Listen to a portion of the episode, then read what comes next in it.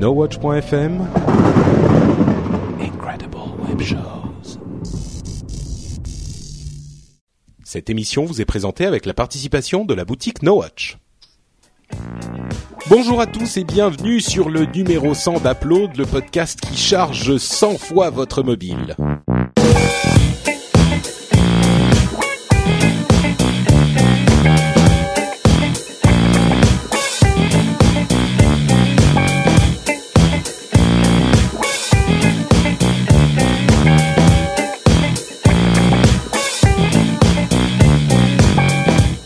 Bonjour à tous et bienvenue sur Upload, le podcast qui charge votre mobile, qu'il soit iPhone, iPad, euh, Android, euh, Windows Phone 7 ou même d'autres choses de temps en temps. C'est l'émission qu'il vous faut pour avoir plein de recommandations d'app et de news intéressantes à vous mettre sous la dent. Aujourd'hui, c'est un épisode spécial puisque c'est l'épisode 100 et c'est le dernier. Non, c'est pas vrai, c'est pas le dernier, mais en tout cas, c'est un épisode mémorable. Euh, ça fait un petit peu plus de deux ans que nous faisons cette émission et nous avons décidé de le, le célébrer. Comment dire? Je, je voulais dire dignement, mais en fait, je sais pas si, si nos On invités saigné- seront. On s'est saigné aux quatre veines pour le numéro 100. Ouais, mais c'est un, Ouh, c'est un. Ouh Oh, Oh. ça commence Où ça commence c'est un upload sans, un upload sans qui, sans quoi Moi, je me le demande. Voilà, sans, mal. sans C'est Jérôme, un- ça l'aurait fait peut-être. C'est un upload sans temps mort et on va en fait pour bien célébrer euh, notre euh, notre centième épisode, on a demandé à quelques invités de nous rejoindre, non seulement pour nous présenter leurs apps euh, préférées, enfin une app par personne hein, quand même, euh, c'est pas la boutique euh, le, le café Ouais, de c'est la gare c'est pas non plus. bar, hein. Ouais, c'est ça. Mais par contre, euh, il y a euh, en plus de ça une petite discussion sur tout ce qui s'est passé depuis les débuts d'Upload dans le monde de la mobilité. Et je sais qu'il s'est passé beaucoup de choses. Et donc, avant de nous lancer là-dedans, je présente notre, notre équipe de choc. Comme d'habitude, euh, la partie habituelle, Cédric, Jérôme et Corben. Vous allez bien les jeunes? Ça va, ça va. Ah ouais C'est bien cette idée de crowdsourcer, comme ça on n'a rien à faire. Bah le ouais, exactement. 100. C'est une Je me idée. On a on a brainstormé euh, pendant ouais bien deux semaines en se disant qu'est-ce qu'on pourrait faire pour cette euh, cette émission spéciale? Travailler Euh, les autres. Voilà. Comme on n'a rien trouvé, on s'est dit on va faire bosser les autres. Le, Donc moi, voilà. moi, je- le live nu, je pense que ça aurait marché quand même. hein. Ça- non, on aurait aurait pu faire un live, mais hein. c'était compliqué. Pour Oui, le mais Euh, le 200. live nu, euh, le live, Ouais. tout le monde en fait, mais un live fera- nu. euh, On, on fera ça pour la 200e alors. En audio, Voilà. ça claque. bah, Ouais, exactement. la 200e, je sais pas s'il faudra qu'on soit tous. Alors donc notre équipe de choc, euh, un jeune homme que les amateurs de mobilité euh, connaissent déjà, c'est Lionel de l'ancien Lionel App Show et de Game in the Pocket. Comment vas-tu Lionel? Bonjour, bonjour à tous. Ben ça va très bien et vous? Eh ben écoute, plutôt pas mal. Je fais déjà une prédiction. Tu vas nous parler d'un jeu. Euh, ouais, j'ai hésité pense. pourtant. hein. J'ai hésité. C'est vrai. Tu c'est voulais, vrai. t'aurais pu sortir des sentiers battus. Bon, on verra Ouais. ce que tu nous réserves. On a aussi euh, Christophe, le comment on peut dire la, la moitié de Jérôme. Ah non, je ne suis la moitié de personne, euh, à part de ma chérie. De, mais- à part de Christine. Non. mais- Et, et je ne suis pas sa chérie. euh, je tu peux, tu peux dire que je suis son double. D'accord. euh, Alors on va par dire le, comme ça. Par le, par le talent et par la présence, mais, mais certainement pas sa moitié. Christophe, euh, qui est qui est euh, bien sûr connu aussi des podcasteurs puisqu'il anime Zapcast avec euh, Jérôme et qu'il travaille ardument à la réussite éclatante de No Watch. euh, Will, encore un No Watcher, Will de Will Co. Comment vas-tu, Will? Mais très bien, et toi? Je- Oh là La là, mais cette Cette voix de. Barry Oui, oui, je sais. Ah, cette voix de podcaster. Ouais, ouais. Will, euh, je- ça va aujourd'hui? Ça va très bien. Et je tiens, je tiens à préciser, je, je Je fais tiens à préciser que, que Christophe euh, rejoint aussi l'équipe de Will Co à partir de la semaine prochaine. Ouais. Ah, Euh, mais- il est dans un autre podcast. Mais qu'est-ce qui se passe? Euh, Vous aviez, vous faites les fonds de tiroir là? Comment ça se fait? Non, euh, il- dis il donc, oh, tu vas prendre un autre ton, hein, déjà. Alors moi, je prendrai la défense ce soir de Christophe, voilà, parce que c'est, on est les deux de. Will Co, donc euh, voilà, Et vous l'aurez appris dans Upload. Exactement. Ah, c'est une exclusivité. là. Ah bah oui, oui, non, mais j'étais pas au courant, donc euh, très bonne nouvelle. Ben, pas sûr parce que ce upload va sortir certainement après le Will Co. Oui, c'est vrai. Ça, je dis rien, Vous moi. auriez pu l'apprendre dans Upload. C'est vrai qu'on enregistre, on enregistre 10 jours, euh, Ah, 10 j'ai jours à l'avance là. Merde. Oui, c'est vrai. Bon, bah tant pis, pas d'exclus, mais quand même une info sympa. Donc si vous appréciez ce que vous raconte Christophe dans cet épisode, vous pouvez le retrouver dans Will Co. si vous aimez pas trop, bah bon bah c'est pas la peine alors. Euh, dernière dernière invitée et euh, digne représentante de la jante féminine. C'est Euh, pour ça que t'as commencé par elle pour les présentations, galant comme tu es. Mais non, mais je laisse le meilleur pour la fin. Euh, et c'est la fille euh, parmi tant d'autres, mais une des filles qui fait mentir l'appellation sexe faible, puisque c'est Diraen, qui est également connu des podcasteurs et qui est déjà venu dans Upload. Comment vas-tu? Salut, ça va bien Bon anniversaire Upload Mais tout le monde dit bon anniversaire, c'est pas vraiment un Mais anniversaire. c'est pas vraiment un anniversaire. Ouais. Bon, c'est Ah, pas mais- grave, en tout cas, j'ai eu une intro qui claque. C'est tout ce Bon. qui compte. Ok, c'est important. Alors, puisque c'est monde- presque un anniversaire, puisqu'on sort toutes les semaines et on est au 100, 52 semaines dans l'année, tu vois, on est presque à deux ans. Ou... Et oui, Patrick, mais en fait- euh, tu n'as jamais souhaité l'anniversaire d'Upload. Moi, chaque année, j'attends, mais euh, tu n'as jamais souhaité l'anniversaire de notre co.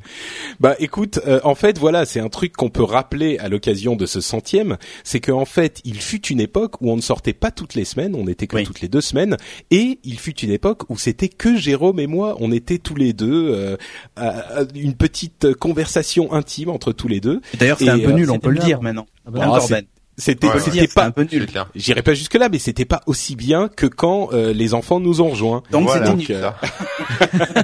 Donc c'est pour ça que si parfois vous avez l'impression que c'est un petit peu euh, Jérôme et moi qui faisons papa maman avec euh, les deux gamins turbulents, c'est peut-être un petit peu pour l'histoire d'Upload, euh, par l'histoire d'Upload que ça vient quoi en fait. Et, et je ça, précise, je fais papa. Hein. On. Et donc en parlant de l'histoire d'Upload, euh, on s'est dit qu'il serait intéressant donc pour cette émission, pour ce centième, de voir tout ce qui s'était passé dans la mobilité, enfin peut-être pas tout, mais en fait de faire un bilan euh, de ce qui s'était passé dans la mobilité. Depuis que l'émission a commencé, alors Jérôme nous parlera peut-être un petit peu plus loin que euh, depuis que l'émission a commencé parce qu'il est, il, il a connu une période bien plus ancienne vu son âge avancé. Mais euh, mais nous, on va on va faire ça. Euh, déjà, on va commencer en disant est-ce que vous vous souvenez quand euh, est, est- est sorti le premier upload? Je pose la question aux auditeurs parce que les co-animateurs ont la date devant les yeux normalement. Euh, eh bien, vous avez deux secondes pour trouver. Un, deux. Pas du tout perdu. C'était le 16 novembre 2009. Et si jamais quelqu'un a trouvé? Eh ben non, mais c'est perdu. Euh, 16 novembre. Eh, franchement, si quelqu'un a véritablement trouvé, je lui tire mon chapeau. J'allais dire, on lui envoie un truc, mais en fait, euh, on pourra pas vérifier. Donc, euh, On lui envoie un Ça, chapeau. c'est, c'est Patrick Dora l'exploratrice maintenant. Il, un petit peu, ouais. il nous fait des petits jeux euh, interactifs. euh, Interactif, en fait, qu'ils ont Mais déjà programmé ils sont pas du Bravo, tout tu as interactifs, trouvé la réponse. Ouais, c'est ça, ouais. Bravo. Bah attends. Alors, on va on va faire un, un petit quiz. Quelle est ton app préférée? Ah oui, elle est vraiment pas mal Au, au coup de fouet, tourne la page. Bon, donc euh, le 16 novembre 2009, euh, un, un beau jour de novembre, euh, Jérôme et moi nous sommes assis à une table pour enregistrer le premier upload. Euh, il faut avouer qu'au début c'était pas forcément hyper brillant, les auditeurs s'endormaient au bout de quelques minutes, mais au fur et à mesure que les émissions ont passé, la, la mode des borgueries a commencé à, à, à ressortir. Le fouet de Patrick est arrivé aussi, et puis Cédric et, et Corben nous ont rejoints pour nous sauver euh, Ouais. du naufrage soporifique. Euh, et je pense que maintenant on a une émission qui tourne pas mal et qui amuse beaucoup d'auditeurs. Euh, le 16 novembre euh, 2009, c'était aussi une période où euh, le, le, le Bon, on va pas, je vais pas donner des dates. J'ai réuni quelques dates là, mais on va peut-être aller vers nos invités. Euh, on va faire honneur aux dames pour euh, cette section et euh, donner un petit peu, demander un petit peu les impressions qu'a euh, Diraen de la mobilité, comment elle a évolué ces deux dernières années. Ah Hop, bah, je te mets on the spot là. Est-ce que Euh. ça a changé dans ton usage euh, Mais enfin, déjà, des choses qui t'ont a changé marqué? beaucoup de choses pour moi parce que moi j'ai commencé à écouter Upload. euh, J'avais un téléphone qui ne faisait que le WAP. Et donc euh, c'est à cause de vous que j'ai craqué pour euh, ce qu'on appelle aujourd'hui un smartphone. Ouais, on a réussi. Ouais, on Mais vous avez pourrait pas réussi ouais à me faire passer du- hein. Ouais, parce que vous avez pas quand même pas réussi à me faire passer du côté de la pomme. Ça c'est. Euh, faut pas Mais contrairement à ce que certains pensent, on n'est pas spécialement pro euh, Apple. Hein. Nous, Oui, mais que je te rappelle que les premiers uploads, il y avait que des que des applis pour iPhone. Ouais. C'est vrai, c'est vrai. Enfin, certaines on disait qu'elles existaient aussi sur d'autres euh, d'autres plateformes, mais c'est vrai que Jérôme et moi on utilise euh, des produits Apple, enfin généralement. Donc c'est vrai, c'est ce que, ce pour, que c'était pour- pour plutôt ça. l'histoire, quand même, Patrick, on a eu un réel débat après quelques uploads. Est-ce qu'on l'ouvrait aux autres plateformes? C'était vraiment le tout début d'Android. Hmm. Euh, on- bah, le marché était, euh, était exclusivement Apple hein, sur la mobilité au tout début quand on a commencé. Et c'est vrai que bah, les choses ont bien changé. Euh, pour pour Bon, je info, rentrerai pas dans ce débat. Non, c'était pas- disons que c'était pas le tout début, mais euh, très sincèrement, bon bah j'arrive avec mes dates alors. Euh, il y avait iPhone 3GS, l'iPhone 3GS qui était le, la machine d'Apple à ce moment-là avec iOS 3 qui était sorti le 19 juin 2009, donc quelques mois avant, et Android, il est il était déjà présent bien sûr, mais pour ceux qui se souviennent pas. Le SDK de la version 1.6, donc la version de développement euh, de Android 1.6, était sorti mi-septembre 2009 et euh, la version 2.0, qui était pour moi la première version euh, vraiment euh, qui comment dire Abouti. plus ou moins aboutie d'Android, elle est, elle- le SDK, donc la version de développement, est sortie en octobre euh, 2009. Donc c'était vraiment, enfin, je, eh, tiens, une, une question. À l'époque, enfin, Android 1.6, c'était pas super joli, joli non plus, quoi. On est, on est, est-ce qu'on, est-ce qu'on est d'accord là-dessus ou d'autres C'était- vont me... C'était même laid, oui. D'accord. Enfin, ok. en- Android 1, euh, 1.1 et 1.5, c'était assez moyen. Euh, 1.6, euh, enfin, il y a encore des produits qui sortent aujourd'hui entrée de gamme sous 1.6. Hein. Je dis pas qu'il faut les acheter, mais Ouais, non, bien sûr. Non, mais ils sortent encore. Ce que je veux dire, c'est que il est, bon, il était pour l'époque en tout cas. Je, le- le 1.6, je le trouvais pas trop en retard. Le, le Mm. 1 et 1.1 des, du premier G1, oui, effectivement, c'était c'était plutôt laid, quoi. Ouais. Corben, euh, Diraen, vous qui êtes vraiment androidophile euh, à fond, c'est à, à l'époque euh, vous étiez sous déjà sous Android euh, il y a deux ans? Mais non, Ouais, moi j'étais mais- sous WAP. Sous quoi? J'avais un un, téléphone. Sam- un, Sam- un Samsung qui, qui, qui n'allait que sur le WAP, tu vois. Je pouvais même pas aller sur Internet, Internet. C'était euh, Oui, le mais- sous. euh, Mais t'as pris un Android euh, mais j'ai pris un j'ai pris un Android euh, presque un an plus tard. Ah, deux ans plus tard. Je vous Moi, le- longtemps. Moi, ça fait que depuis 4 mois que j'ai un smartphone. hein.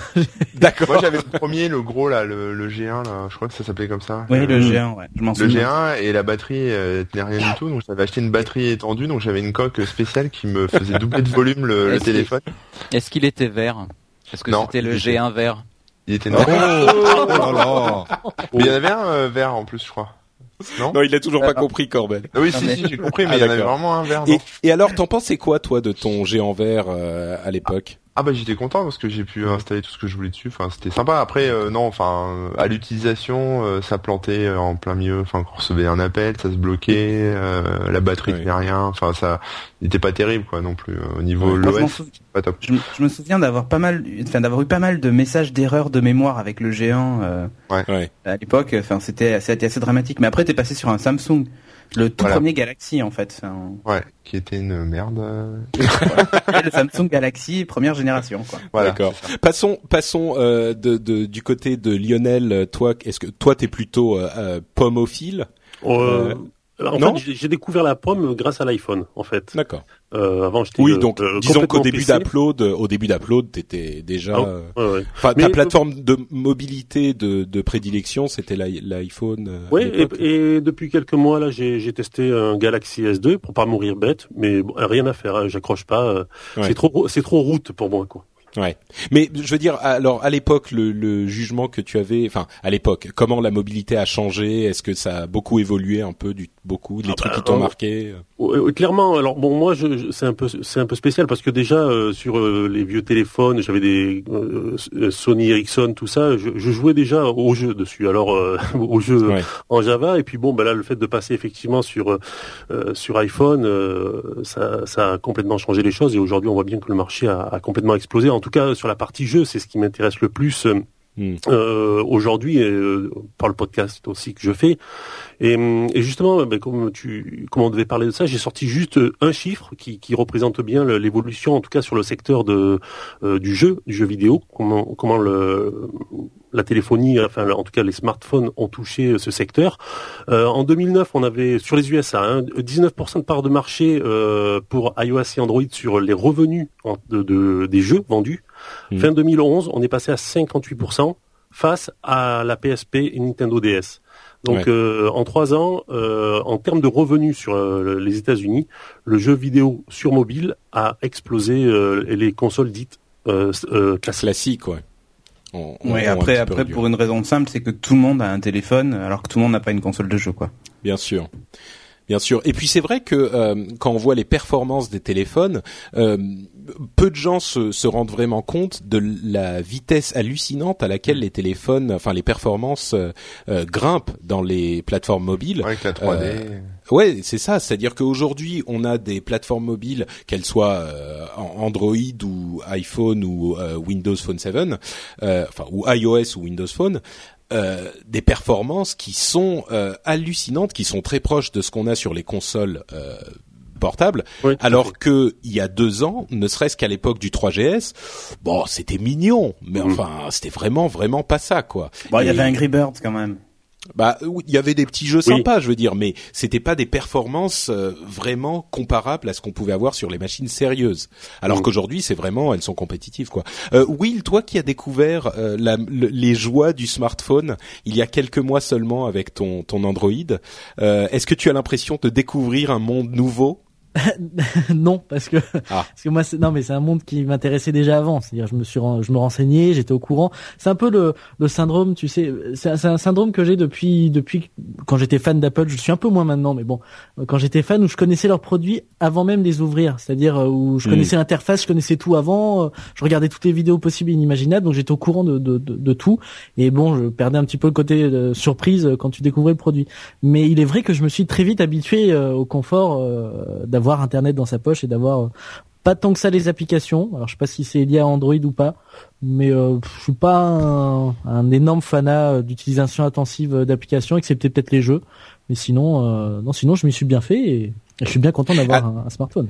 Alors, euh, l'autre question qu'on peut se poser, c'est est-ce qu'on pourrait imaginer aujourd'hui retourner à une vie sans smartphone? Est-ce que si demain on vous Oui. file un Nokia, euh, un Nokia, euh, enfin ce que les Américains Attention, appellent hein. candy bar, euh, non, enfin les, les petits Nokia euh, un les forfait 3310 Ola. quoi. Voilà, un, un Nokia euh, 3310. Combien Ah, tiens, j'ai une question intéressante. Combien il faut vous payer pour que vous abandonniez votre smartphone pendant 5 ans et vous ne pouvez utiliser un téléphone qui ne fait que téléphone 5 ans, c'est un peu tard. ah ouais, non mais attends, c'est c'est C'est combien rude, il faut vous payer, combien vous vous demandez d'argent? Et pas pas le droit d'avoir de tablette non plus, hein, on peut pas tricher.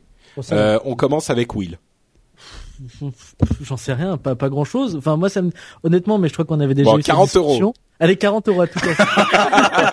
sérieusement, sérieusement, on avait on avait déjà eu cette discussion, je crois, et moi je, je, je me suis très bien porté d'avoir un téléphone euh, normal, euh, d'avoir pas d'internet C'est un, c'est un Nexus S que tu as? Ouais, moi c'est un Nexus S euh, actuellement, mais euh, je me, ça fait depuis des années où tout le monde autour de moi avait des smartphones où euh, ben Mhm. où, où je fréquentais que des gens quoi. qui étaient très technophiles et moi je m'en sors, je- enfin je m'en sortais très bien et j'ai quand même réussi à être présent sur les réseaux sociaux, à faire un podcast, à être, enfin voilà donc c'est pas Donc ouais, donc t'es pas dans le bon podcast en fait. Hein. Hein? Dehors Will. non mais, Et mais non mais euh, voilà. D'accord. Donc toi 40 euros c'est bon. Euh, Diraen, combien tu veux Euh, pour euh, moi, 5 moi, ans tu, moi, tu ne me payes pas en fait. Là, en ce moment, mon HTC Désir et, euh, et au SAV, j'ai dû récupérer un iPhone 3G, D'accord. Même pas un S, Oula. hein, un 3G. D'accord. Et juste, j'ai envie de mourir tous les matins. D'accord. C'est en horrible, il y fait, a rien qui marche. Je- du coup, je me rends compte que je consulte beaucoup moins mes mails, je suis beaucoup moins présente Mm. sur les réseaux sociaux. Je, je, je c'est une, une vraie souffrance, quoi. J'en peux. D'accord, mais c'est pas c'est pas la la, la réponse. Bon, Will il s'en fout. On va faire quelque chose de plus raisonnable. Deux ans sans téléphone, sans smartphone. Euh, Non. toi t'es pas du tout, Non. pas Ah possible. bah là gratos, moi Ah. tu me payes plus rien. hein. D'accord. Un- attends, un million, un million d'euros. Même pas Ah, Non, non. sérieux. Tu prends pas un million Mais non, mais parce que je sais que tu les as pas. Non, non, mais non, mais même sais si je les avais, je te les filerais pas hein, pour que tu utilises pas ton smartphone. Non, Bon, mais en même temps, un million, euh, tu vois, avec un million, euh... c'est pas de tablette non plus. un peu plus Ah bah acheter non. de smartphone ni de tablette avec un million, c'est nul. Bah, Bah ouais. Ou alors Non, je vais installer que de la domotique dans tout mon ordinateur et dans tout dans tout mon appartement et du coup ça compense un peu. Donc Bah, un bon. million, ok, deal. Ok, un million. Bon. Euh, Et un iMac sur roulette, ça compte comme un ordinateur portable ou... Ah bah je dis ça. euh, Cédric pour abandonner ton Windows Phone. Oula, mais tu Deux es ans. fou. Deux ans. Ah je sais pas. Enfin, je... ça s'évalue pas. Tu- Je veux dire, c'est un peu comme un Mais enfant. si. Attends, Tu- non, mais Tu si. donnes pas de prix à la vie de ton enfant, mais c'est un peu ça. Bah, si, Ok. pourquoi Bah attends, pour le moment, pour le moment, je peux te dire que je ne l'utilise pas puisque ma portabilité free devait se faire euh, cet après-midi et j'ai perçu ma carte SIM. Du coup, j'ai D'accord. plus de téléphone. Au moins, c'est réglé. Ok. Euh, Corben, on peut te faire Oh, quitter bah, ton smartphone Ouais, ouais, ouais, parce que moi, en fait, je m'en suis passé pendant très très longtemps aussi, Ah, euh, voilà. sans problème, et, euh, et, euh, je pense que, ouais, ouais, non, non, mais euh, pour euh, pour 500 000 euros, un million, moi, je, je lâche deux Non, non, ans mais sans la question c'est pas pour 500 000 euros, c'est combien il te faut. Genre, si je te file 200 euros, tu vas pas le lâcher. Ah bah non, là, tu vas te Bon bah alors, combien? 5000 Non. Ah non, beaucoup plus, beaucoup plus. Moi, je 15 suis, 000? je, je suis quelqu'un qui coûte très très cher, moi. monsieur. Non mais Corben il teste des applis gratuites Patrick, donc il veut Voilà. Patrick, tu viens de donner un million à Biraen. Tu crois qu'on va, on va maintenant on va lâcher euh, pour moins quoi Non, c'est c'est- pas comme ça qu'on négocie. Hein. J'ai j'ai vécu très bien sans, même si ça me faisait chier de pas pouvoir. Euh. Non, non, mais j'ai bien. Non, mais eh, les gars, je dis pas qu'on euh, peut pas vivre sans smartphone. C'est la problème. question, c'est de savoir combien il vous faudrait pour euh, retourner à une Mm. vie sans smartphone. Mettre une valeur sur la. Ah bah, la- je la- mets la valeur à 500 000 euros. Voilà. D'accord, 500 000. Jérôme. Euh, bah objectivement, je regarde mon compte en banque, il me faudrait pas beaucoup là. mais je, je suis prêt à beaucoup de choses. mais euh, non, S'emballer obje- un Mars. Non mais ta, ta- ta- question ne tient pas parce que c'est vrai que la mobilité, moi, m'est devenue, euh, enfin c'est, euh, enfin j'ai l'impression d'asphyxier quand j'ai pas mon smartphone. Je, suis honnête. Euh, là, j'ai justement des, des problèmes avec mon iPhone, donc Cédric m'a tout de suite j'ai anticipé. Cédric m'a filé un autre smartphone. Si je peux pas consulter mais maintenant mes mails en mobilité ou occuper mon temps dans le métro ou quand je suis aux toilettes, eh ben ça va plus quoi. Mon transit euh, est bloqué et euh, enfin le transit par le métro est bloqué, mon transit aux Ah, toilettes aussi. D'accord, ok. Voilà. Bon, donc toi, tu veux pas. On va Non. finir quand même le petit tour de table parce que même si vous aimez pas ma question, il reste que deux personnes, donc on va le faire. Christophe. Bah, euh, là, je vais te dire, euh, comme comme dit Ryan, un million d'euros, pas, D'accord. pas moins. Lionel. Ben, moi, c'est plus simple, 200 000 euros et je m'exile pendant deux ans sur euh, dans un paradis euh, tropical. D'accord. Change de vie. On prend un million Donc, quand même. donc- donc, je me suis Facile. Donc moi je me suis vraiment fait avoir. À moins Ah que oui, 40 ah euros tu puisses Bah les payer. Complètement. 40 euros tu peux les 40 payer euros. vraiment. Remarque, allez. 40 euros en métro, tu peux peut-être aller de Porte-Maillot à, à Porte de la Chapelle et encore. Bon, ok. quel- Tout le monde s'en fout de mon, de mon, de ma question à la con. Euh, un truc qui vous a marqué euh, dans ces deux années, personne n'a mentionné quand même l'arrivée des tablettes et évidemment de l'iPad. Euh, il faut. Normal, tu nous as pas posé la En question. même temps, tu nous as Ah pas oui. posé la question. Hein. voilà. Bah, je vous ai demandé un truc qui vous a marqué et personne n'a Euh, rien dit. ah non, je tu vais- nous as demandé je vais- combien Non. Je Non, vais mais pas faire mon, je vais pas faire mon Calimero, mais c'est, tu es le, je suis le seul à qui tu n'as pas posé la question. Hein. Euh, Dis-moi, Christophe, est-ce qu'il y a un truc qui t'a marqué pendant ces deux années dans la mobilité? Ah bah comme ça, euh, à brûle pour point, je dirais l'arrivée des tablettes. Ouais, bah justement, euh, l'iPad est arrivé après euh, moult rumeurs et prédictions le 27 euh, janvier 2010, en tout cas annoncé le 27 janvier 2010. Euh, évidemment, il y avait des avis très partagés sur cette bestiole. Euh, Nous-mêmes, je me souviens qu'on a fait un live Ah oui, et qu'on était, euh, vous vous souvenez, on n'était pas super convaincus pendant le live. Non, hein. c'est- froid, super ouais. sceptique. Ouais. Moi, je l'ai réécouté l'autre jour. Tu te dis putain comme on est mauvais en pronostic. bah en fait, je me souviens que on était tous vraiment sceptiques euh, jusqu'à ce qu'ils annoncent le prix, parce que je sais pas si c'était fait exprès ou pas, mais euh, tout le monde pensait que le, la bestiole allait être annoncée pour un millier d'euros environ. Euh, et quand il a annoncé genre un système iOS, euh, enfin le système de l'iPhone qui s'appelait iPhone OS à l'époque. Euh, plus enfin agrandi en gros. On était tous un petit peu déçus. Et c'est uniquement quand il a dit euh, qu'il serait qu'il donc que le prix commencerait à 500 euros qu'on s'est dit ah ok. Donc c'est pas censé remplacer un ordinateur. C'est un petit truc en plus. Et on- là on s'est dit bon peut-être. Et ensuite on a commencé à tester la chose de manière plus sérieuse quand il est arrivé en, en avril je crois. Euh, et même là euh, tu te souviens Jérôme qu'on avait fait le test euh, le, le test live. Voilà l'iPad pour ta mère euh, et notre conclusion qui je crois n'a pas complètement changé aujourd'hui en tout cas pour moi c'est que l'iPad n'est pas encore prêt pour être euh, un appareil pour l'appareil qu'il promet d'être dans quelques temps, c'est-à-dire l'ordinateur facile pour tout le monde. Aujourd'hui, il reste encore trop cher. Euh, 500 euros pour moi, à moins qu'on soit vraiment fan euh, de ce genre de gadget, ça les vaut pas. Et pourtant, ils s'en Bah, est vendu encore sais, quelques euh, millions. Et pourtant, il s'en est Tu vendu, c'est clair. euh, à mon sens, euh, déjà, il y a, il y a une chose qui n'en fera pas euh, pour l'instant un ordinateur à part entière, c'est qu'il ne peut pas vivre sans un ordinateur. Ah si, il peut Ah, maintenant. enfin, non, bah, euh, non, faut, faut être, euh, faut, Ah, oui. enfin, voilà. mais quoi. pourquoi, pourquoi vouloir en faire un ordinateur? Qui a dit ça?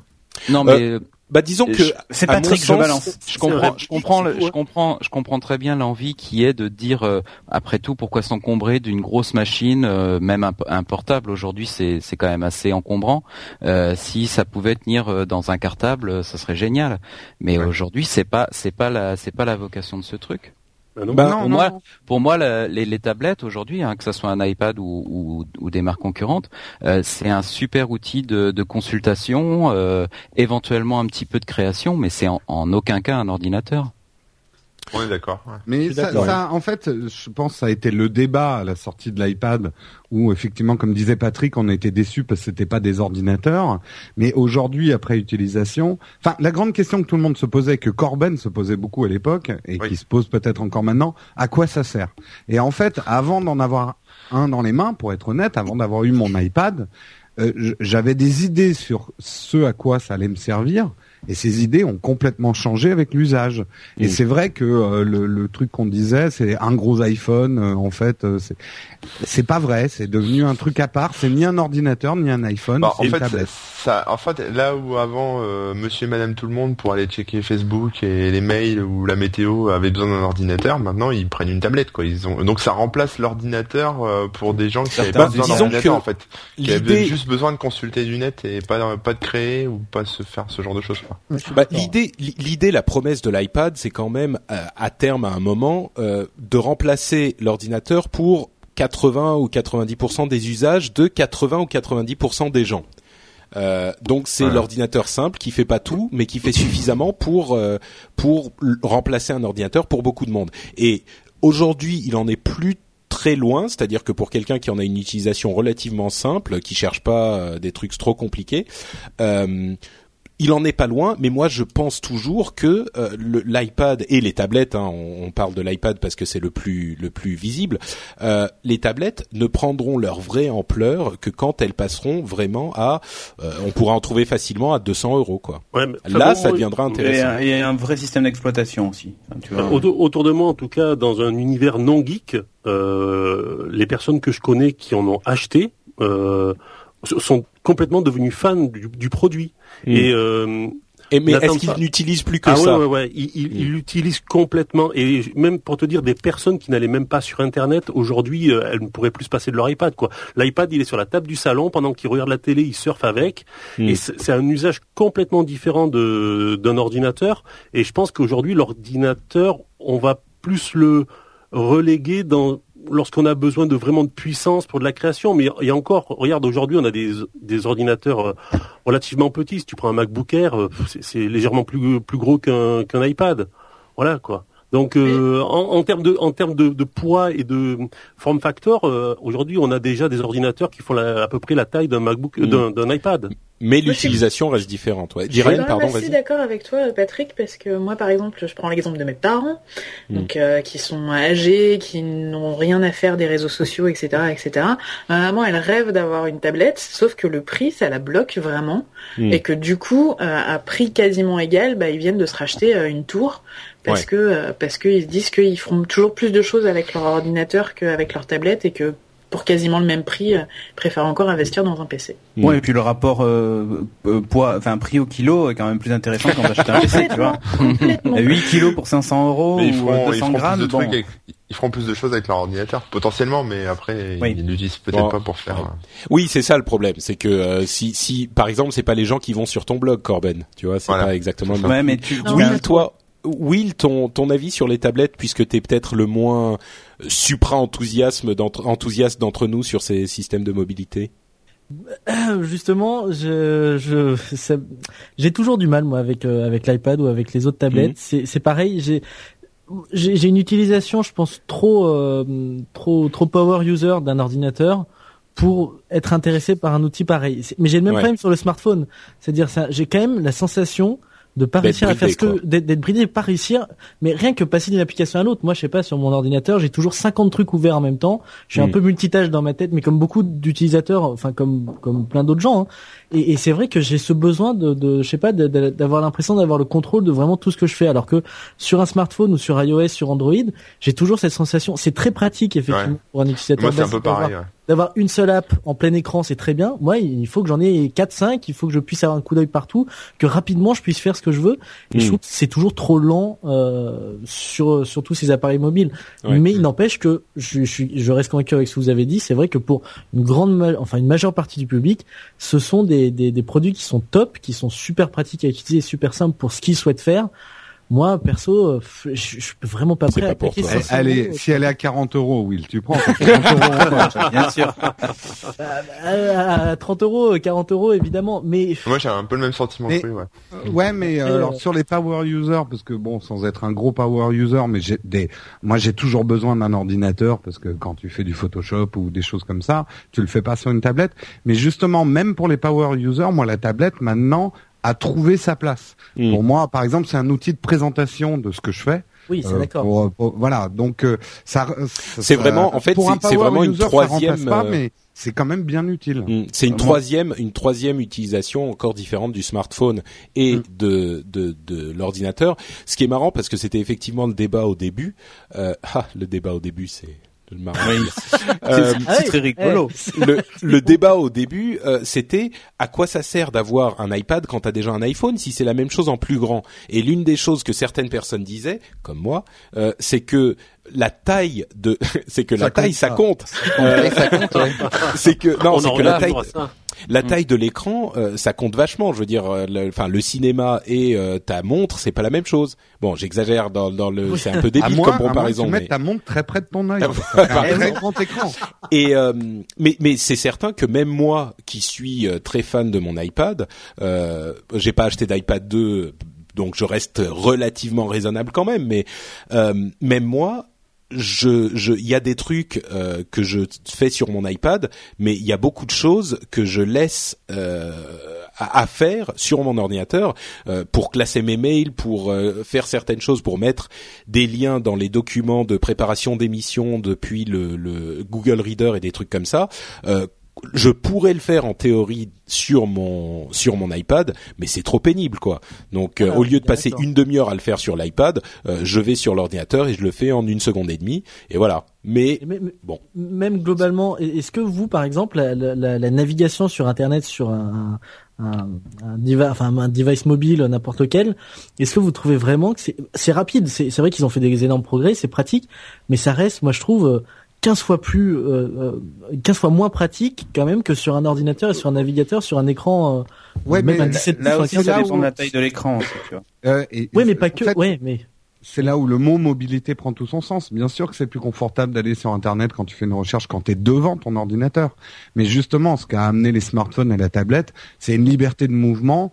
Euh, Effectivement, je préfère consulter sur mon ordinateur, mais si je suis pas devant mon ordinateur, bah, c'est génial d'avoir un iPad ou un iPhone pour Bien sûr, consulter Et en fait, il y a, il y a un rapport inversement. Euh, ah tiens, il y a Christophe qui a dé- débranché. Euh, vous m'entendez toujours là? Oui, oui. oui, on t'entend. d'accord. Il y a une micro-coupure, oui. Oui, euh, il y a un rapport inversement proportionnel entre la distance euh, à ton ordinateur et la taille de l'écran sur la, de l'appareil sur lequel tu vas consulter. Si t'es dans ton lit, euh, ton iPad, tu peux l'utiliser. Si t'es très loin et que t'es dans le métro, c'est ton iPhone que tu vas utiliser. Euh, si, mais si t'es, enfin, vous voyez ce que je veux dire, non? Je me suis Oui, perdu. oui, on Oui, comprend. oui. Euh, mais Oui. on Et si t'es dans au pôle Nord, dis donc, tu vas ça y sur ta montre. Voilà, y, exactement. il y a la mobilité, il y a l'ultra mobilité. La mobilité, c'est la liberté chez toi de pouvoir, voilà, aux toilettes, dans ton lit, euh, c'est l'iPad. Et en ultra mobilité, c'est-à-dire je sors de chez moi, bah là c'est l'iPhone. quoi. Enfin le, le smartphone. Dans la Bon, poche. on va on va conclure cette discussion avec peut-être vos prévisions euh, de ce qui va se passer avant le 200e numéro d'Upload. La fin dans du monde, déjà. 5. ok, alors ça, Cédric, il euh, il a déjà commencé effectivement. Vas-y, iPhone 5, iPhone 6, iPhone 7. Ouais, voilà, je, je pense que je vais pas trop me tromper là sur ça. D'accord. Ouais. Non, bah vas-y, continue. Juste Non, ça, c'est tout? Non, non, non, non, non, non, pas- bon, enfin, on a fini avec les tablettes, mais tu m'as pas demandé mon avis comment Ah, j'utilisais pardon. mon iPad 2, Si, mais c'est pas grave. Mais non, mais nous il nous a pas demandé, c'est que pour les invités. J'ai- j'avais compris, oui. Non, mais non, non, mais moi justement, en fait, je suis dans un, dans un cas de figure qui est un peu particulier, c'est-à-dire que je suis en train de l'abandonner, mais vraiment. Mhm. Euh, je le charge uniquement avant un geeking pour m'en servir de prompteur, avoir mon document. Euh, et je m'en suis servi quand je suis monté à Paris pour pas transporter mon, mon portable euh, parce que j'avais pas envie. Et surtout, j'avais un tout petit sac et que je voulais pas m'encombrer dans le métro et tout ça, mais mais en fait, euh, je je ne m'en sers quasiment plus. J'ai parce que bah pareil, enfin un peu dans le même cas que Will, euh, il y a il y a certaines, enfin je fais beaucoup de choses qui ont rien à voir avec euh, l'usage que, enfin avec ce qu'on peut faire sur un iPad. Et du coup, je me retrouve avec euh, une machine qui me sert à faire de la consultation et tout ça, mais voilà. c'est pas ce que je fais moi avec un ordinateur. Donc euh, Mais comment tu fais quand t'es aux toilettes? Ah, Mais Est-ce- je- est-ce que t'écris je- un je article n'utilise sur pas, ce- je n'utilise pas ce genre d'appareil aux toilettes. C'est, tu- je veux pas avoir de problème d'hémorroïdes, tu vois. Donc, euh, Mais donc tu ne, tu, tu ne prends pas ton téléphone aux toilettes? euh, non, non, non. Attends, là Tu j'ai senti une, toilettes, non? j'ai senti une hésitation dans ta voix. Ah non, non, j'étais en train de réfléchir parce qu'il est peut-être dans la poche de mon pantalon, mais je ne l'utilise Mais- pas. tu ça. Techniquement, monsieur le depuis que juge. tu l'as fait tomber dans les Techniquement, toilettes ok, que t'es t'as avec moi aux toilettes. Mais... Ouais, Euh, ok. j'ai jamais fait tomber de téléphone dans les toilettes.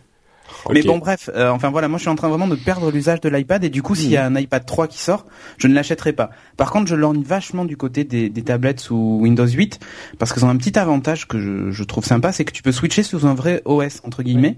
Et j'ai vu un usage. là là, attends, Ouh là là les- là là. les- ça dépend, ça dépend lesquels. Hein.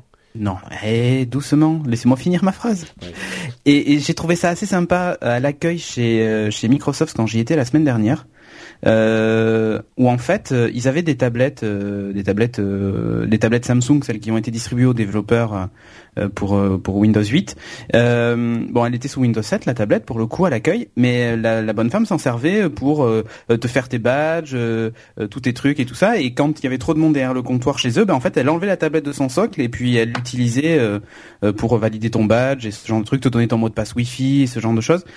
Et tu vois, moi, je, moi, je sais que dans mon cas, hein, je parle que pour moi. euh, quand je fais du dev, c'est des outils qui sont pas très costauds parce que je fais pas de dev 3D et tout ça, c'est que du fichier texte. Et là, pour le coup, je vais retrouver un- une interface qui m'est familière. Donc, en rajoutant un clavier et une souris, quand je suis au bureau, tu vois, je peux l'utiliser comme ça. Euh, et puis, euh, et puis après, quand je pars en mobilité, je switch l'interface et why not quoi. Mais l'iPad me permet pas de faire ça et ça m'embête un peu. Mm. Quoi. Le, le pas truc qu'il remplacer faut, un vrai ordinateur portable quoi. C'est ça qui Ouais, m'embête. le, le truc c'est qu'a priori, euh, d'après ce qu'on a vu, les tablettes euh, sous Windows 8, bon on parle effectivement dans le futur, mais euh, les tablettes vraiment mobiles, donc de taille de tablette mobile, euh, elles seront uniquement avec l'interface de mobilité. Donc toi tu l'ornes plutôt sur celles qui seront hybrides, qui seront un petit peu Ouais. plus grosses Oui. et qui te permettront, d'accord, je comprends. Ouais, oui, c'est ce que je veux. Je, je cherche pas un truc qui, qui ressemble à l'iPad ou qui est épais comme Mm. une feuille de papier. C'est pas Ouais. ça le but. Je veux un truc qui me permet de faire ce que j'ai envie de faire. C'est ça Ouais. surtout. D'accord.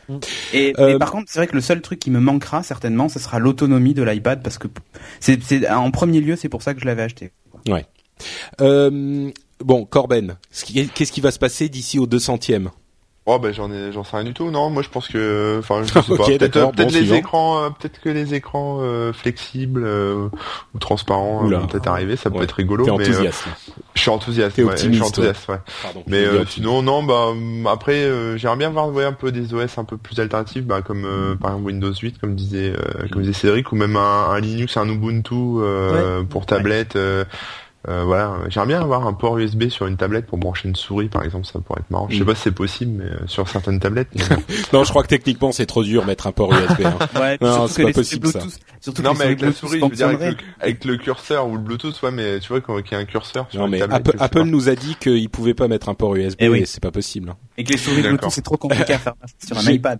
Jérôme, mon vieux compagnon d'Upload. Bah, euh, bah, bah, justement, moi je prends un peu la portée quand même de l'évolution en quelques années, parce qu'on avait ce débat par mail. C'est quand même une histoire super courte. Euh, mais c'est une révolution dans l'informatique en général quand même dans laquelle on vit. On n'a peut-être pas assez de recul, mais regardez la transformation d'une entreprise comme Apple. Et d'ailleurs, on voit que celles qui n'ont pas réussi, les, les- les entreprises informatiques qui n'ont pas pris le virage à temps, sont en train de se casser la gueule. Je j'extrapole et vous regardez au niveau boursier comment ça se passe les entreprises de tech. Il y a celles qui ont qui ont pris le virage de la mobilité et celles qui sont en train de se viander parce qu'elles sont trop tard. Euh, après il y a il y a il y en a d'autres qui essayent de rattraper à toute vitesse parce que l'enjeu est devenu majeur. Mm. On est des power users, on est tous d'accord pour la plupart, enfin même tous tous là autour de la table. Euh, on est des power users donc bien évidemment nous il nous faudra toujours un ordinateur, quelque chose de puissant pour faire tout ce qu'on veut. Mais à mon avis, les constructeurs en informatique, on va représenter une, une- une infime partie de Ah leur oui. chiffre d'affaires et il y aura toujours des constructeurs d'ordinateurs, mais à mon avis, les ordinateurs vont devenir de plus en plus chers parce qu'ils s'adresseront qu'à des power users et nous, on Mm. représente euh, une, une quantité euh, minimum. Par contre, Ouais, les Puisque c'est usages- ça, je m'en L'usage de Mm. tous les jours, et je pense notamment l'usage professionnel, parce que l'informatique c'est quand même beaucoup en entreprise. Et ce qu'on a vu effectivement chez Microsoft, euh, ces tablettes qui peuvent très bien se transformer en ordinateur de bureautique une fois que tu es Mm. statique, et hop, tu pars en réunion, t'as pas à prendre tout ton ordinateur à le replier, tu prends juste ton écran. euh, ça va être l'ordinateur de 99% des gens. Euh, nous, bien sûr, ça nous suffira pas, mais 99% des gens, ça va être ça. Donc voilà, l'évolution de la mobilité, elle est absolument énorme. Et je donne un petit conseil boursier n'investissez pas dans les gens qui ne font pas de la mobilité, parce que c'est, euh, on le voit. Je, je donne juste un, un truc qui est quand même un indicateur. Aujourd'hui, beaucoup de gens se demandent, avec l'entrée en bourse de Facebook, si ça va être le gros truc machin. Facebook a un défaut majeur, et ils le savent eux-mêmes, c'est que Facebook n'a pas bien pris le virage de la mobilité. Donc euh, moi, par Mmh, exemple, j'investirais ouais. pas dans Facebook. Non, ils, leur Mm. appli n'est que la reproduction de ce qu'ils font sur ordinateur, et elles sont, ils n'ont pas Ouais. vraiment pris le virage de la Je suis mobilité pour pas tout à fait d'accord avec ça, mais c'est un autre débat. Moi, je- c'est c'est c'est pas moi qui, le- enfin là, c'est les analystes boursiers. Tous les analystes boursiers disent la mobilité, c'est le, enfin c'est. Non, non. Moi, je suis pas d'accord. Je suis pas d'accord avec le fait que Facebook n'ait pas bien pris le virage Ah oui. de la mobilité. Mais bon, c'est un autre débat. Euh, je donne mon avis avant de donner la parole aux invités.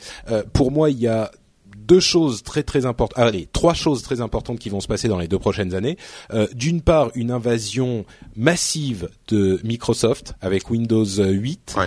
euh, Play avec Windows Pho- Phone 8, euh, comme on en parlait la semaine dernière, qui, qui va faire des choses très importantes pour euh, coupler les deux systèmes. Euh, par contre, je oula, Christophe se casse la gueule. Euh, par contre, j'avoue que je crois pas trop trop aux machines hybrides.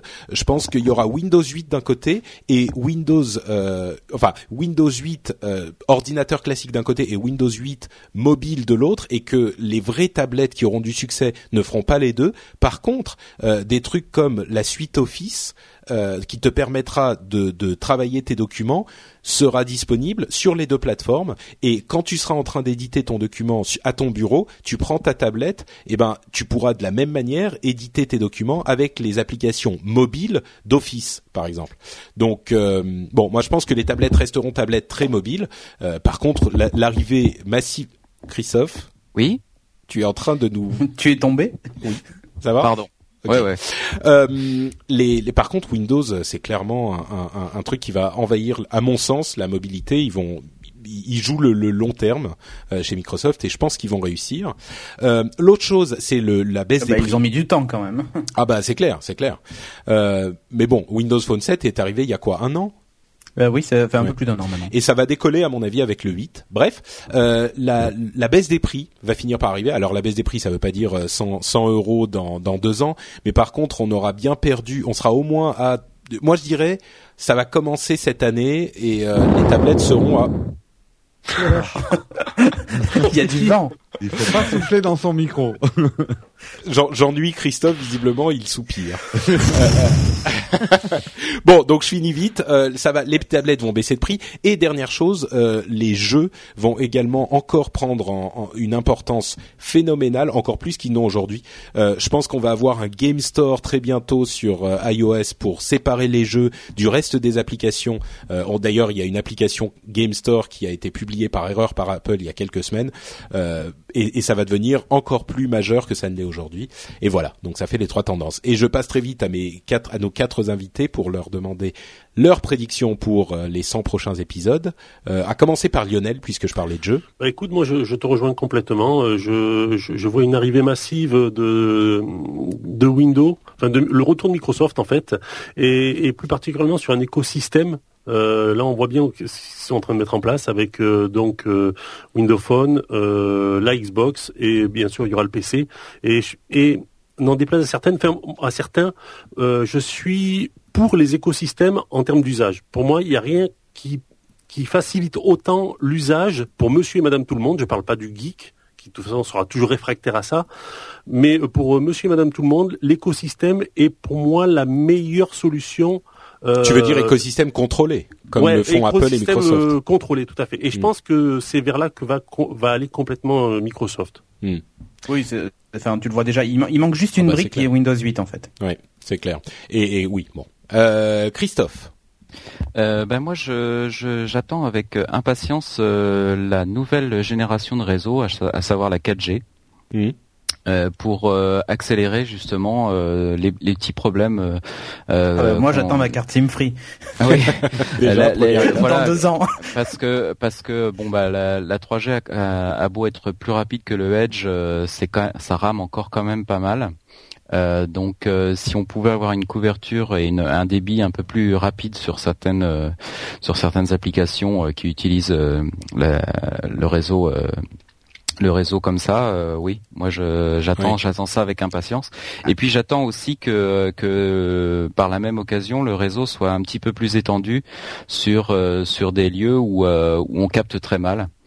Euh, je pense notamment au Quand t'es au métro. fin fond du Vercors. Ah, Non, non, je pense métro. euh, notamment au métro. euh, c'est c'est c'est métro, quand même c'est quand même pas normal que euh, au 21e siècle euh, il y ait il y ait- il y ait- y ait y ait autant de problèmes pour se connecter. dans Bah oui, on métro, envoie des gens sur la lune et on est. Non, non, mais On n'a même pas voilà. métro. euh, merde.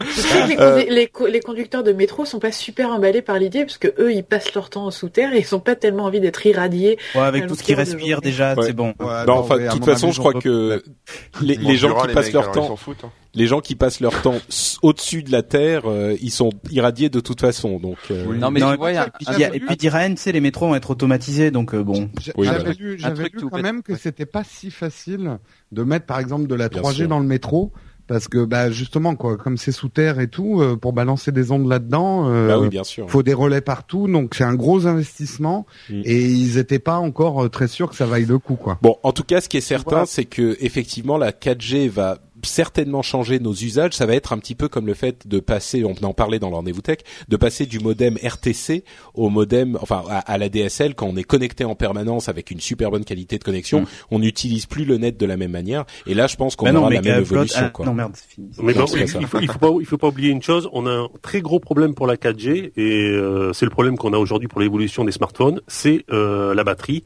Et, pour, et de ce côté-là, malheureusement, il n'y a aucune évolution. Eh bien, Donc, si. dans, dans, tout- dans tous les cas, on sera bloqué. Et de toute façon, les évolutions physiques qu'il y a aujourd'hui ne sont pas. Oui, mais on euh, parle de dans en- deux ans. Ça, avance- ça avance Si, tellement mais vite. tu sais, t'as les nouveaux, euh, le nouveau système de là. recharge avec l'écran Ouais, avec euh, l'écran. Le solaire, Ouais, moi c'est ça que essayé j'attends un le panneau plus. solaire de 4 de 4 cm sur 4, tu vas pas loin. Hein. Ils vont Non, bien nous trouver des, des batteries biologiques, tu mets Non, une dans ça, ton iPhone et puis c'est bon. Tu, mets, tu sais, comme tu as un écran de protection sur ton, sur ton, sur ton smartphone, là, il s'agit aussi d'un espèce d'écran transparent qui Ouais. capte la lumière solaire et qui recharge ton téléphone. Moi, c'est le truc que j'attends le plus dans les deux prochaines années parce que je tombe en rade de batterie tout le temps. Je, je, Ouais, je. T'as quoi suis comme téléphone moi, je lance, je lance un défi. J'ai un désir. euh, Ouais, je, lance le un défi à, à tous les ingénieurs de, qui nous écoutent. Euh, pourquoi ne pas utiliser l'énergie kinétique? Parce que euh, finalement, nos, nos téléphones, on les trimballe toute la journée dans nos poches. Et nous, Mhm. on marche, on bouge. je suis sûr- je suis sûr ça que t'es le pourrait très premier. bien se recharger euh, avec l'énergie kinétique. Je suis sûr que t'es le premier à, Ah. à y penser et ah bah voilà, il, il s'est fait encore raccrocher à la gueule.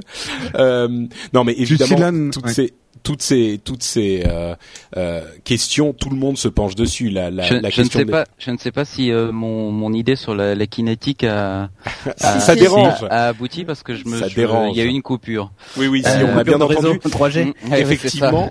Effectivement la la l'énergie, enfin la, la la vie des batteries. Mais et- euh, la durée de vie des batteries est une question hyper euh, pointue qui est qui est il y a de la recherche chez tous les constructeurs euh, sur ce sur ces questions évidemment. Mais Christophe et Patrick, si si euh, si on utilisait déjà pleinement le réseau 3G et les vitesses 3G euh, promises, pas théoriques, hein, promises, euh, nos usages nos usages changeraient déjà. Moi, je vois quand je suis venu à Paris la semaine dernière, c'était une catastrophe. Je pouvais pas envoyer un tweet, pas une image. Ça m'a ça m'a non mais on quoi. sait pas où t'as traîné toi. Mais non, mais bah, Non, tu, non, tu non, vois, moi, attends, je prends Issy les je prends Moulineaux, tu vas pas me l'exemple, dire. euh, Je prends l'exemple la semaine dernière, j'étais au, au salon des entrepreneurs. Bon, tu peux Ah te bah. dire que quand même au, au, au Palais des Congrès, qui a priori euh, or- organise euh, colloque sur colloque, euh, tu devrais avoir une, une couverture 3G euh, potable. Eh ben, c'était une catastrophe.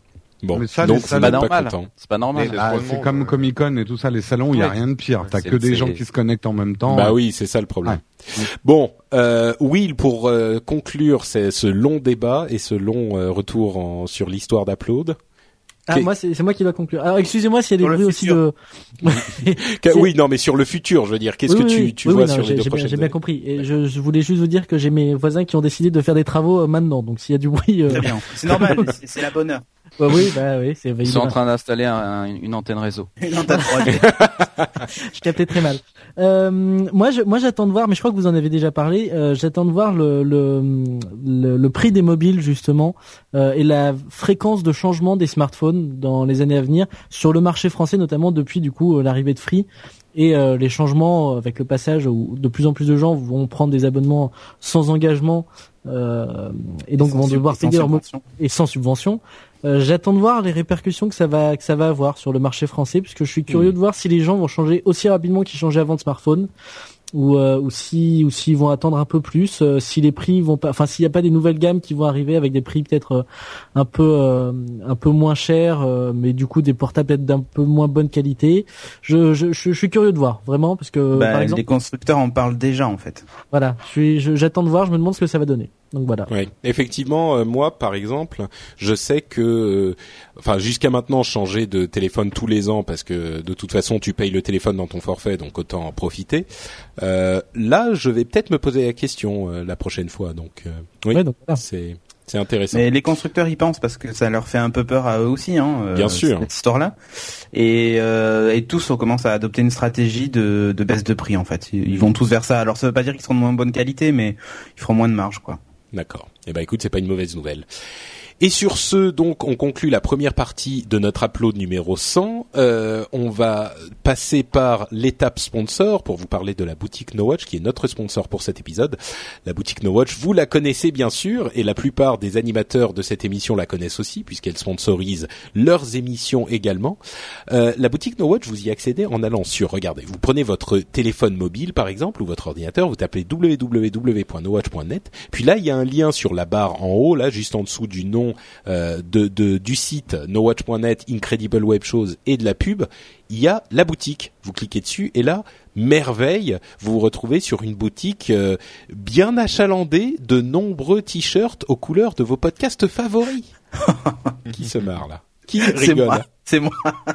alors par exemple, euh, si vous voulez, un, un- si vous adorez au hasard, hein, je prends une émission totalement au hasard, Will Co. Oh, Hein Par Ouais. exemple, si vous aimez Will Co, vous allez sur la, elles, elles sont où les, ils sont où les t-shirts quatrième page, Dans la c'est rubrique Will Co. dans la rubrique. Will Co sur la quatrième c'est page, original. Ouais. et vous pouvez trouver un t-shirt Yes Will Can. Vous Ouais, comprenez ouais. le jeu de mots Il est super drôle. Vous pouvez, vous pouvez aussi trouver. Ah non, pouvez On va aussi faire, trouver un, un on jeu va de faire mots. un podcast Patrick explique les blagues. Vous pouvez aussi trouver un, t-shirt Will Will Rock You.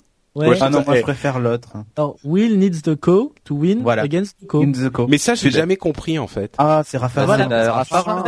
Attends, et en plus, Parce en que plus, tu vis aux. Raffarin, ça devient mythique maintenant. Ah mais c'est Bah clair. The yes needs the no to win against the no. Facile. Ah, d'accord. We need the no. Ah, to win against the no. Ah, d'accord. oui, mais, oui, je mais alors il faut voir comment il le prononce. C'est ça qui est énorme. Ok, d'accord. Bon bah écoute, il y a celui-là aussi. Euh, donc il y a celui-là. Euh, Il y a des t-shirts. Ah bah non, mais il y a pas de t-shirt euh, Game in the Pocket. Qu'est-ce que ça veut dire? Lionel Ouais, on fait de la résistance. D'accord. Bon bah alors pas pour Game in the Pocket, mais pour Will Co et plein d'autres euh, émissions comme euh, Eh, Saturn, Geeking, euh, Season 1, enfin il y en a plein, même les Scuds, euh, même s'ils sont plus là. Vous allez là-bas, vous achetez des t-shirts, vous faites mort. plaisir.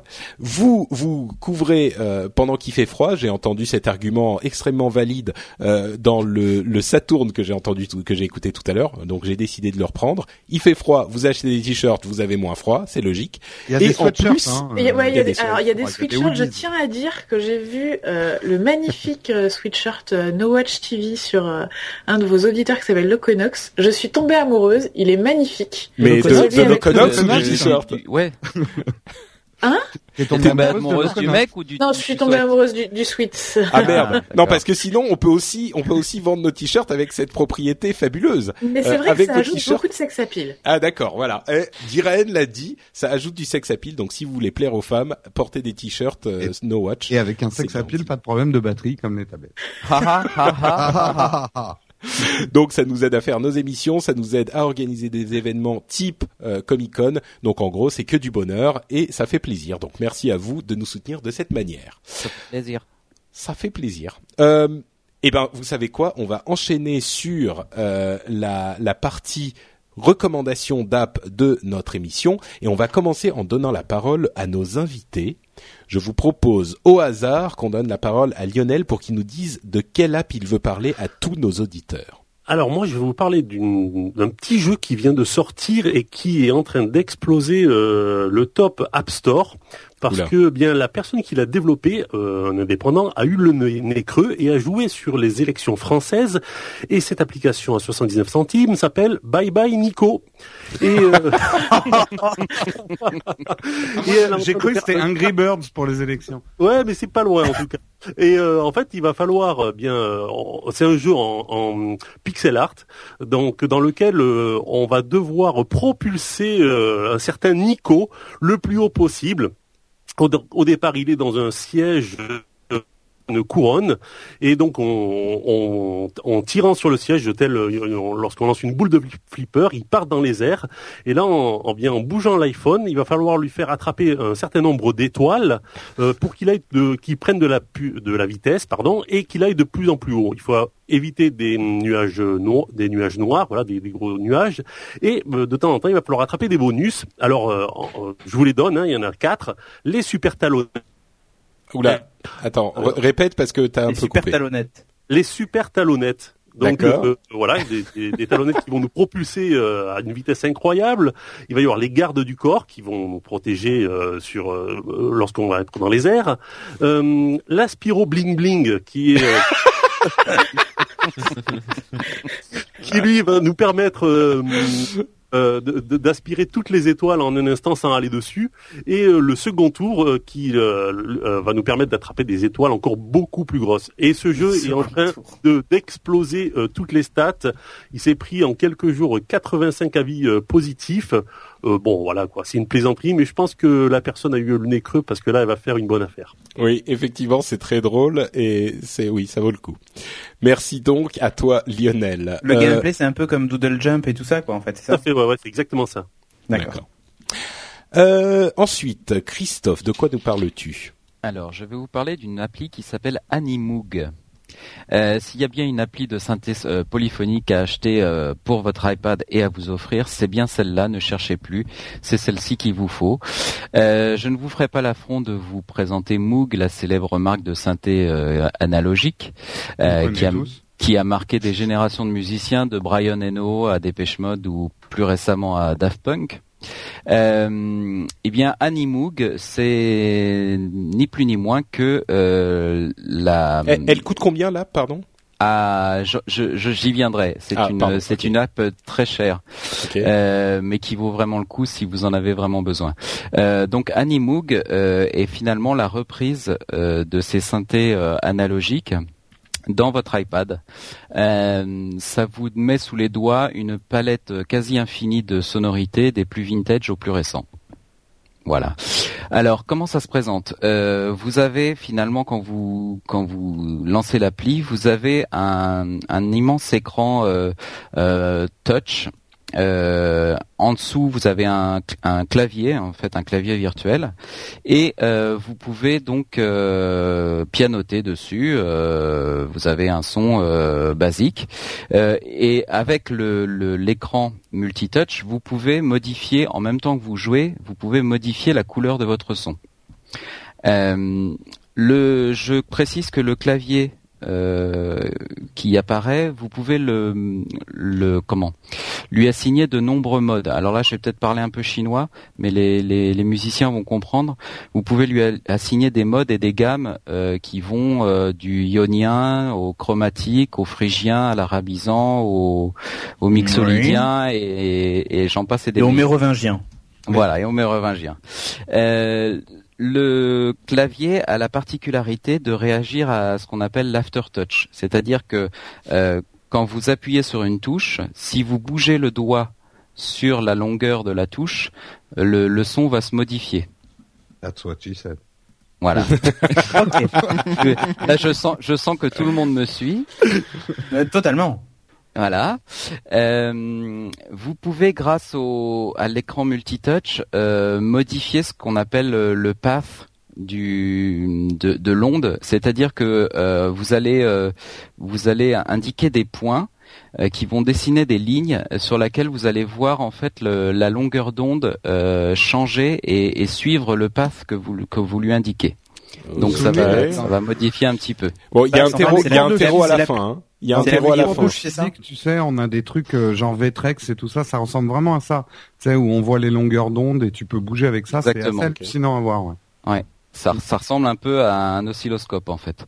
Euh, sur les sonorités, vous pouvez euh, aussi euh, attribuer des, des effets.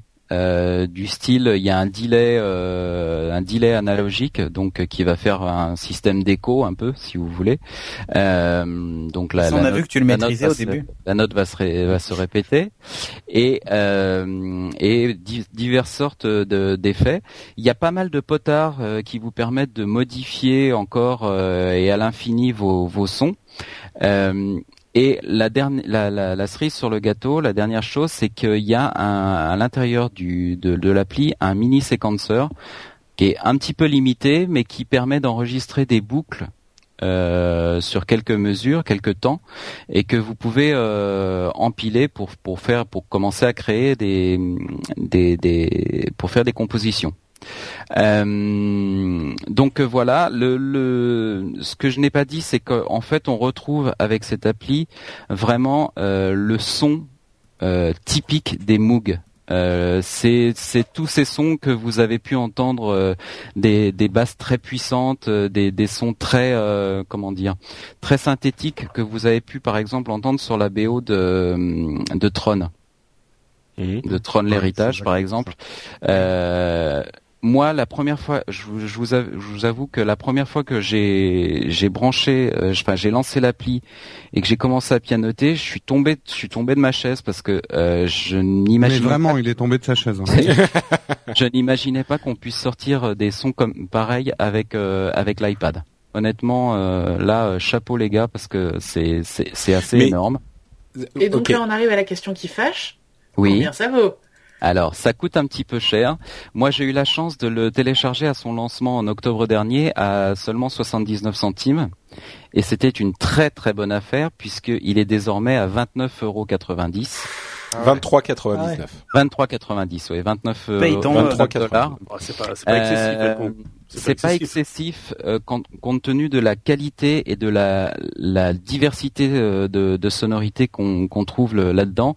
Par contre, c'est clair que c'est pas euh, c'est pas GarageBand, c'est pas juste un truc gadget pour pour s'amuser, même si on s'amuse beaucoup avec. Si on le paye 23,90 euros, c'est a priori pour parce qu'on en a un, vrai besoin. Et, et il remplit donc, selon toi, ce besoin.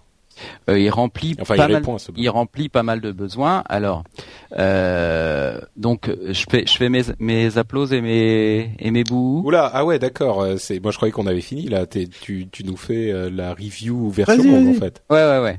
Euh, mes applauses donc c'est la qualité de son qui va vous scotcher et je vous garantis, il faut vraiment l'écouter au casque avec un très bon casque ou le brancher sur un système audio Wi-Fi.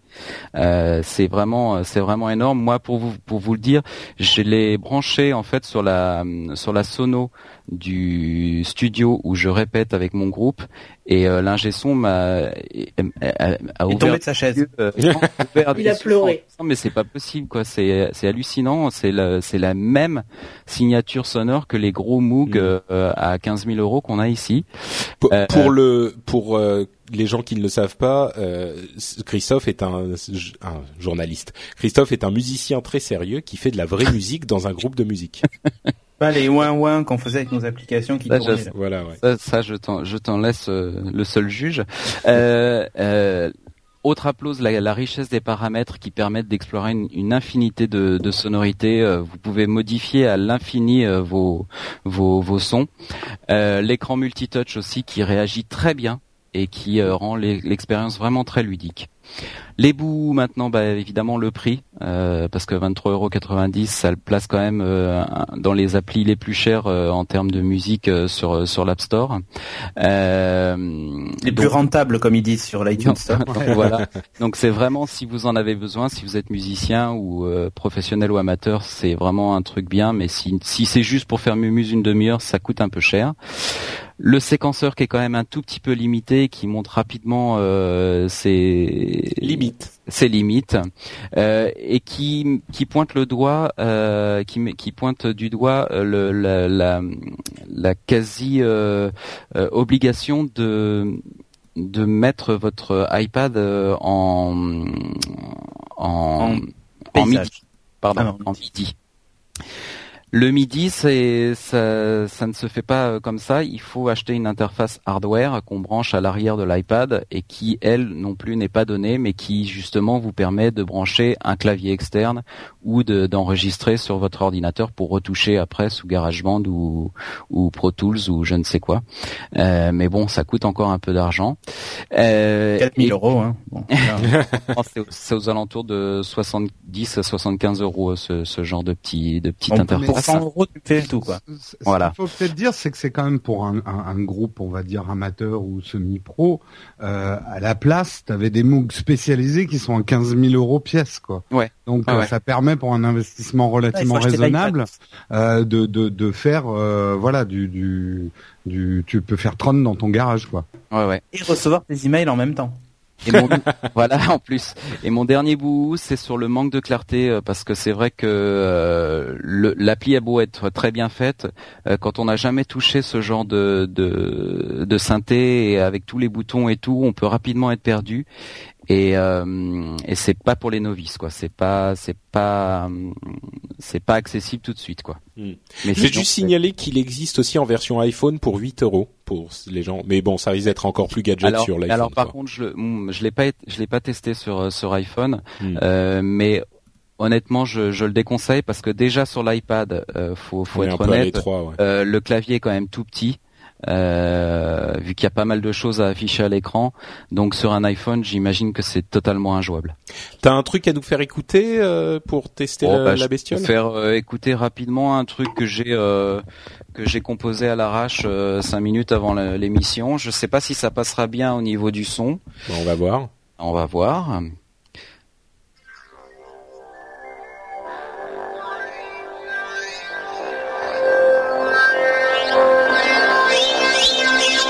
atenção.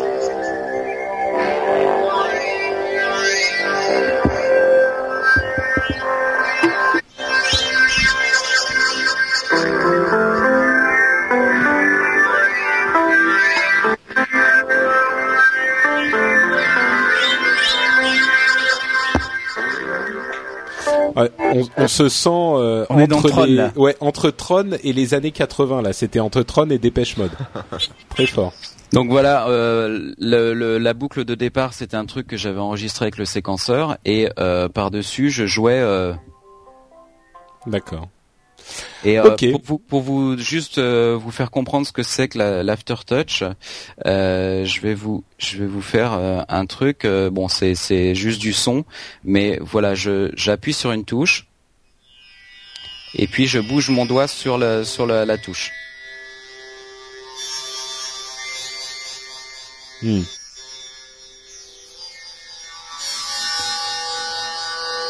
D'accord. je trouve ça très très zen, moi. Ouais, c'est assez. Moi, je me drogué, oui. ça, c'est pour et avec de la drogue. Bah merci, c'est merci Christophe. Voilà, Animoog, euh, 23,90€ euh, sur iPad. 99, ouais. Et bon, bah je pense qu'effectivement les les musiciens seront intéressés, les musiciens en herbe et pas en herbe, et puis les autres, euh, bah peut-être passer le chemin d'après ce que je comprends. Qui de l'herbe. non mais Animoog, au début, je crois qu'on avait testé un Tamagotchi, tu vois, ça faisait un peu. Euh, à propos de Tamagotchi, Will, c'est quoi ton C'était le rapport C'est parce qu'il faut mourir je vais caca, c'est ça J'espère que nous sommes tous dans ce cas ici. Euh, mais bon, euh, Will. Non, de quelle non, mais en plus c'est une, une, appli très sérieuse euh, qui est disponible sur Android et sur iPhone qui s'appelle Buildings. donc bâtiment. Enfin, Ok. voilà, français. Euh, c'est en fait une, une, une encyclopédie de, de plus de 40 000 bâtiments euh, à travers le monde, euh, bâtiments anciens, contemporains ou même des projets à venir, des projets architecturaux euh, à venir, euh, et d'une base de données peuplée par des architectes du monde entier et libre. Euh, donc c'est une base de données libre qu'on peut aussi un peu à la manière de Wikipédia qu'on peut euh, agrémenter de- de- d'informations qui s'appelle openbuildings.com. Euh, c'est mis à jour régulièrement et bon, en fait, l'intérêt de cette application, c'est peut-être un peu bizarre, mais je, suis tombé dessus euh, au moment où j'ai acheté mon smartphone. En fait, c'est une des applications sur lesquelles je suis tombé et j'ai téléchargé et j'ai trouvé vraiment vraiment génial parce que bon elle a les, fonctionnalités classiques d'une application mobile un check de check-in euh, commentaires ajout de photos de bâtiments euh, mettre des bâtiments en favoris enfin tous ces trucs là c'est c'est classique et elle a le nearby donc les bâtiments proches de vous et c'est là où ça devient vraiment rigolo parce que quand on visite une ville, même la propre ville dans laquelle on habite, on lève pas souvent le nez et on se rend pas forcément compte de ce qui nous entoure. Si tu veux pas marcher dans une crotte, Non mais non non mais mine de rien avec cette euh, avec cette cette, cette, euh, application, on peut regarder donc on, lui dit voilà trouve-moi euh, donc à côté de moi euh, évidemment avec le GPS ou le Wi-Fi euh, trouve-moi les bâtiments que tu as dans ta base de données. Et c'est sympa parce qu'on on- il y a vraiment des bâtiments pas forcément des bâtiments anciens mais des bâtiments qu'on connaît pas. Et il y a toutes les histoires qui sont racontées et, plein d'informations rigolotes enfin parfois rigolotes parfois pas mais qui sont données sur sur ces bâtiments. Et ça permet d'apprendre vraiment vraiment plein de choses. Par exemple j'ai trouvé pas loin de chez moi une, une maison NW donc pas pas No Watch mais on n'est pas loin non, c'est Euh. la tour NW. Tu... la tour NW. Euh, non mais voilà et, et, et par quartier. exemple aussi et, et un autre exemple, si, si vous passez, bon là pour le coup c'est assez connu, mais près du, sor- du centre Georges Pompidou à Paris, eh ben vous apprendrez juste d'un- en un clic qu'il aura fallu 50 000 euh, mètres cubes de béton pour euh, pour la pour le construire, 15 000 tonnes de métal pour les façades et 11 000 mètres carrés de surface de verre, et que chaque tuyau, ah ça c'est très important, chaque tuyau Et combien de maçons? Non, mais attends, chaque tuyau apparent a un code couleur. Par exemple, les tuyaux, parce que vous savez, centre Georges Pompidou, hein, c'est plein de tuyaux partout. Et ben chaque chaque euh, tuyau a un code couleur. Ceux qui sont en vert, ils sont pour la plomberie, enfin pour dissimuler la plomberie. Les bleus pour la climatisation, les jaunes pour l'électricité, et ceux pour la sécurité en rouge. Donc comme quoi, euh, il y a des vrais. euh, Et les vraies marrons explications. pour Et les tuyaux marrons, ils sont comment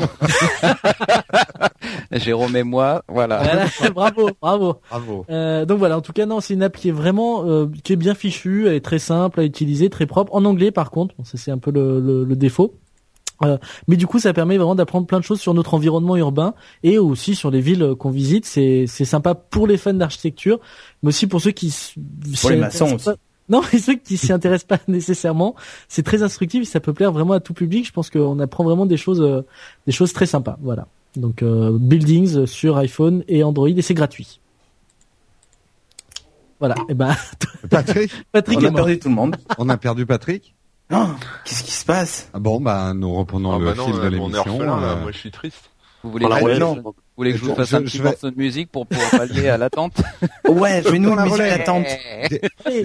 Qui n'a pas présenté Diraen, Diraen, c'est à toi Oui. maintenant. De quoi vas-tu Allô parler Qu'est-ce qui s'est passé? Allô? Eh ben, on t'a- Bah, euh, non, non, mais on continue sans toi. Vas-y, euh, reste chez toi. très c'est bien. Alors, moi d'habitude je vous fais des, des applis Android, donc je n'ai plus d'Android, donc je vais vous faire une appli iPhone. Ah, j'ai cru que ça allait être sous WAP. J'ai eu peur. Je vais faire une appli Java. Euh, elle, elle coûtait combien? Elle coûtait J'ai combien ton testé le réveil sur mon Sony Ericsson. Attends. Will, Will, ton appli elle coûtait combien? Elle était gratuite, Elle c'est ça? était gratuite. Elle était gratuite. Mais Euh, attends, non, mais j'ai t'as un iPhone? Oui, je, oui. Oui. Ah expliqué 3G, que- ah, d'accord. De désespoir, on m'a filé un, iPhone D'accord, 3G. ok. C'est c'est une vraie souffrance. La Suicide Machine. Voilà. Donc je vais vous parler d'une appli qui s'appelle Fakers. Euh, pour l'instant que sur iPhone, pas encore sur iPad. Euh, Il y a une version gratuite et euh, une version payante qui a 1,59€. Euh, et le principe, c'est de détourner euh, des, des principalement des couvertures de, de magazines. Donc moi j'ai craqué parce que tout de suite, la première couverture qu'ils ont détournée, c'était Newsweek, qu'ils ont rebaptisé Newsgeek. Donc forcément, ça m'a fait marrer. Et, euh, et donc voilà, donc le principe c'est très simple, c'est vous prenez une photo avec votre téléphone ou vous chargez, vous chargez une photo sur votre téléphone, vous, elle va, elle va euh, apparaître en fond euh, de votre couverture et vous pouvez changer les textes partout et redessiner une couverture de magazine un peu détournée, etc. Donc c'est c'est fun pour pour les mariages, pour les anniversaires, pour les trucs comme ça. Et puis j'imagine bien que pour les plus jeunes, c'est du fun non-stop. Et c'est, on peut en faire quoi une fois qu'on l'a? Alors, une fois que tu, une fois que tu l'as, que t'as fait ta couverture, soit tu l'imprimes euh, par AirPrint, soit euh, tu, tu l'envoies euh, sur les réseaux sociaux, sur Facebook, sur Twitter, etc., etc., pour faire marrer tes petits amis. D'accord. Ok. Et, et ça s'écrit Fakers avec un, un dollar à la place du S à la fin, ouais. À la, à la place du L. Donc moi mes applauses, donc c'est drôle. C'est c'est upload hein les gars, tout le monde se trompe là. Upload, mes upload. Mais non, mais c'est upload.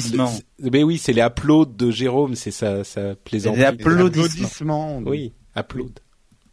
Patrick, arrête, arrête d'expliquer les blagues. ok. Oh, mais petit plus. donc c'est donc le truc est assez drôle. Il y a, il y a quelques il y a quelques couvertures qui sont vraiment euh, des, des, détournements de titres qui sont assez bien euh, foutus, sachant qu'on peut euh, customiser soi-même ces titres. ça permet de gagner du temps si vous avez déjà essayé de reproduire vous-même une couverture pour les potes, pour un, un événement particulier. Sans, à, à, partir de rien, ça prend énormément de temps. Euh, et puis le résultat est pas toujours terrible, alors que là, c'est vraiment découpé avec une vraie, un vrai esprit de, de mise en page, avec une répartition des, des, des titres et des sous-titres un peu partout. J'ai une question. La, la, qualité, après, si tu imprimes, c'est bien ou c'est en tout petit? Euh, en fait, tu non non tu tu peux charger la photo. Enfin, ça dépend de la taille de ta photo. Donc si tu, si tu charges une photo de l'extérieur, tu auras une très bonne qualité. Et euh, si tu prends une photo avec une résolution merdique, il vaut mieux dans ces cas-là euh, réduire un peu la taille. à les, les, textes, du coup, ils pixelisent. Ah ouais, donc ça doit être en vectoriel en fait leur truc. Ouais, en fait, ça, s'adapte euh, à, la taille de ta photo, quoi. Et c'est toi, c'est toi qui modifie le, le titre du, du, du canard ou Oui, tu peux modifier. Des, Alors, genre des templates tout près tu as déjà des templates tout prêts.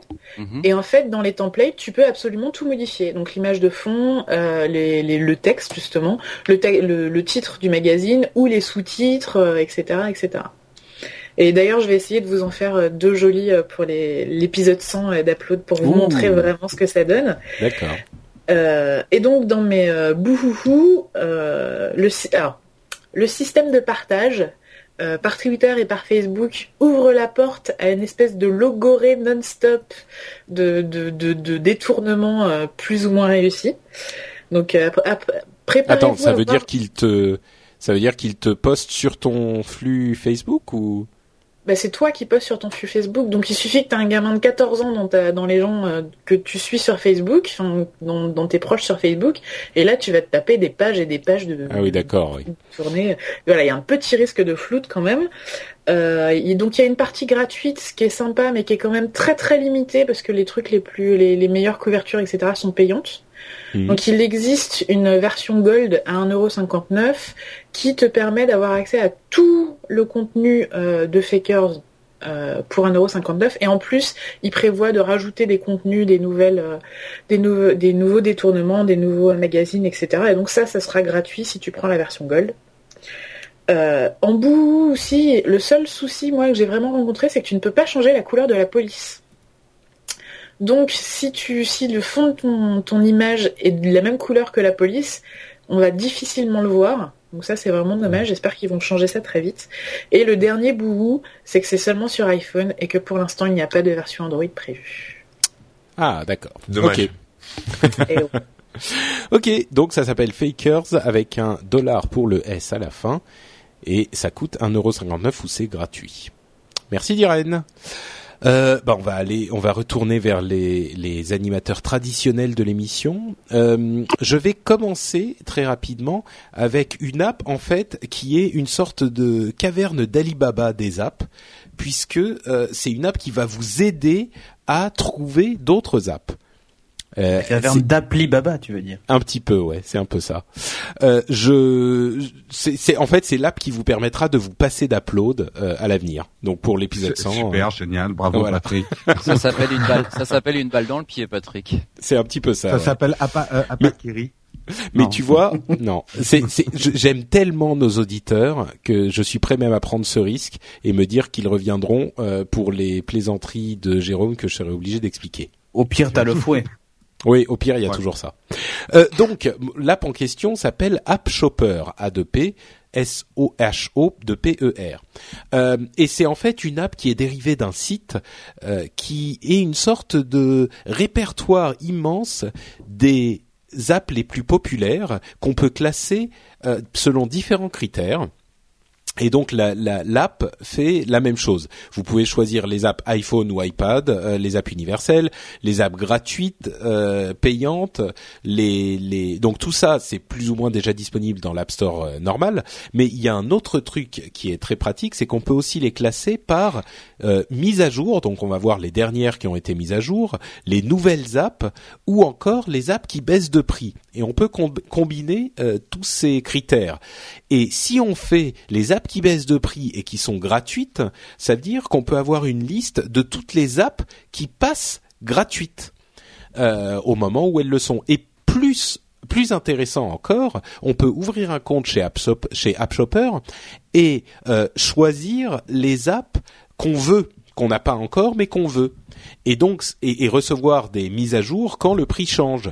Donc, en gros, on peut sélectionner les apps qu'on veut et être prévenu quand ces apps euh, soit ont une promotion, soit passent carrément gratuites. Euh, c'est évidemment très pratique pour les gens qui n'aiment pas dépenser beaucoup d'argent euh, et qui veulent euh, pas rater les bonnes affaires quand enfin bref vous comprenez hein, je vais pas expliquer pendant deux heures. Il y a aussi d'autres fonctions qui vous permettent de répertorier les apps que vous avez déjà. Il y a des trucs comme le top le top 200 des apps etc bref il y a tout plein de fonctions intéressantes. La plus intéressante pour moi c'est d'être prévenu quand les apps qu'on suit baissent de prix évidemment. Ça marche sur le site web et sur euh, le l'iPhone euh, ou l'iPad lui-même. Donc euh, bah, c'est une super appli qui que je recommande très très chaudement. Et, et, pour les amateurs d'app en particulier, mais pour tout le monde en général. Et, je, je confirme parce que c'est l'application que j'utilise pour découvrir tous les jeux en fait.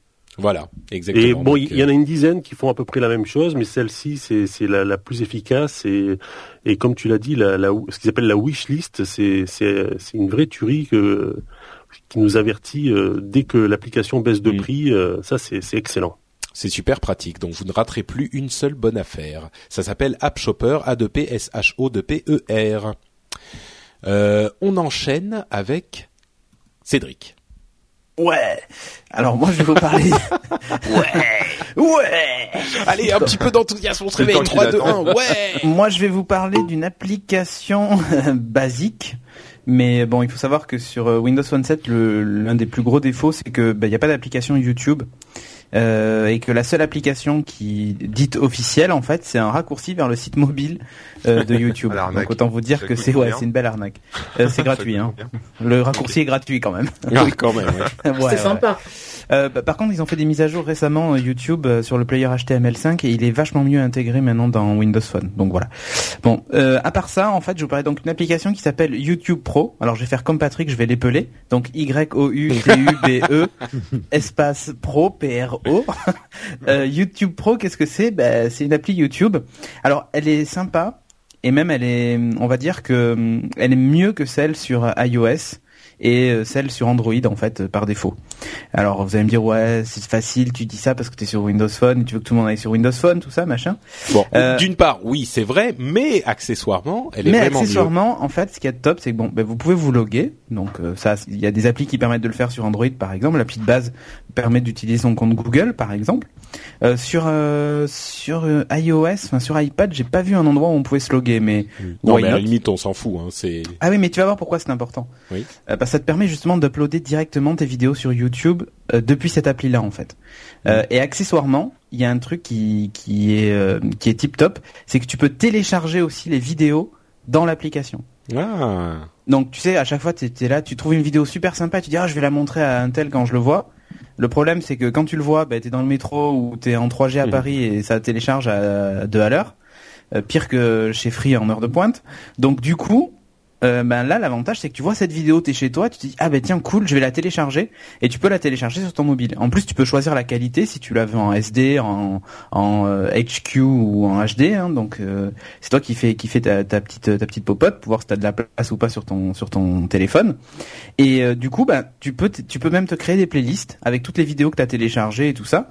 Donc j'ai trouvé ça plutôt sympa. Est-ce que tu peux les, les exporter ou les utiliser dans d'autres apps ensuite, genre s'il y a un truc de montage Alors tu peux les transférer sur ton ordinateur en fait. Il y a un client euh, YouTube Pro que tu installes sur ton ordi. Euh, sur le, à partir du moment où tu es sur le même réseau, quand l'appli était, quand tu as téléchargé pardon la, la vidéo sur ton téléphone, tu as un petit bouton qui te permet en appuyant sur un, en appuyant dessus de l'envoyer sur ton ordinateur et ça envoie le fichier en Wi-Fi. Sur ton téléphone en fait, tu peux pas par contre.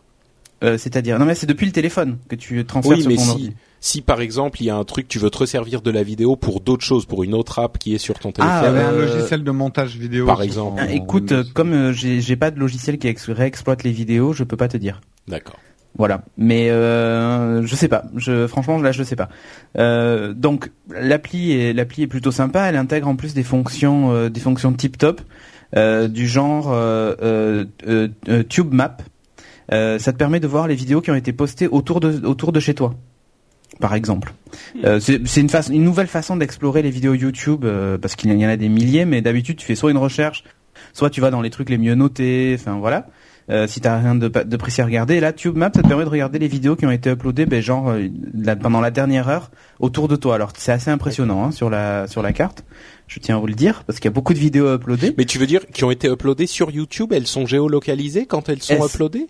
Eh ben oui, elles sont géolocalisées en fait par ton IP. Hmm. L'IP de ta hmm. connexion internet en fait, comme sur Dailymotion d'ailleurs, mais là c'est dans l'app donc c'est assez rigolo. Comme ça, le mec qui filme dans la fenêtre, à la fenêtre d'en face, euh, toi en train de te déshabiller, tu vas tomber dessus. Et voilà, et comme ça, je, et en plus, je peux savoir où il est le salaud. Non, voilà, il y a même une gestion de favoris, donc tu peux mettre tes vidéos en favoris. T'as tous tes abonnements de chaînes si tu es abonné à des chaînes YouTube euh, qui sont là. Et donc, par exemple, si t'es abonné à la chaîne, je sais pas moi, Norman fait des vidéos, tu vois qu'il y a une nouvelle vidéo, tu dis ah ben c'est cool, je vais la télécharger. Tu la télécharges direct et tu la regardes un peu plus tard. En fait, ça c'est génial parce que ça, ça transforme un peu les vidéos euh, YouTube en podcast. Sauf qu'il n'y a pas d'abonnement RSS, mais tu es quand même prévenu quand il y a une mise à jour. Tu dois faire quand même la démarche de le, télécharger à la main. Mais c'est plutôt sympa et c'est une première pour une application euh, YouTube euh, à 0 euros parce qu'elle est à 0 euros en fait. J'ai une, question peut-être un petit peu délicate, mais dans les conditions d'utilisation de YouTube, euh, c'est accepté que tu puisses télécharger leurs vidéos ou pas?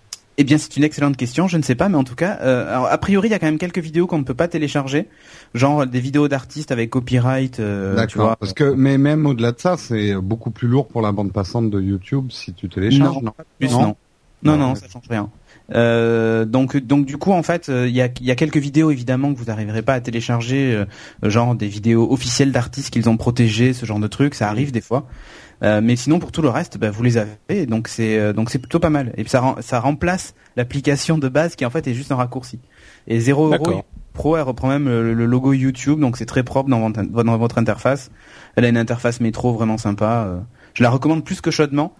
J'avais testé MetroTube dans quelques épisodes, dans, dans un épisode précédent, et deux semaines après, elle était retirée du store parce qu'elle respectait pas les conditions de YouTube. Ah. Euh, et du coup, plein de gens me disent ah je voulais la voir, je voulais la voir, elle y est plus. Ben oui, effectivement.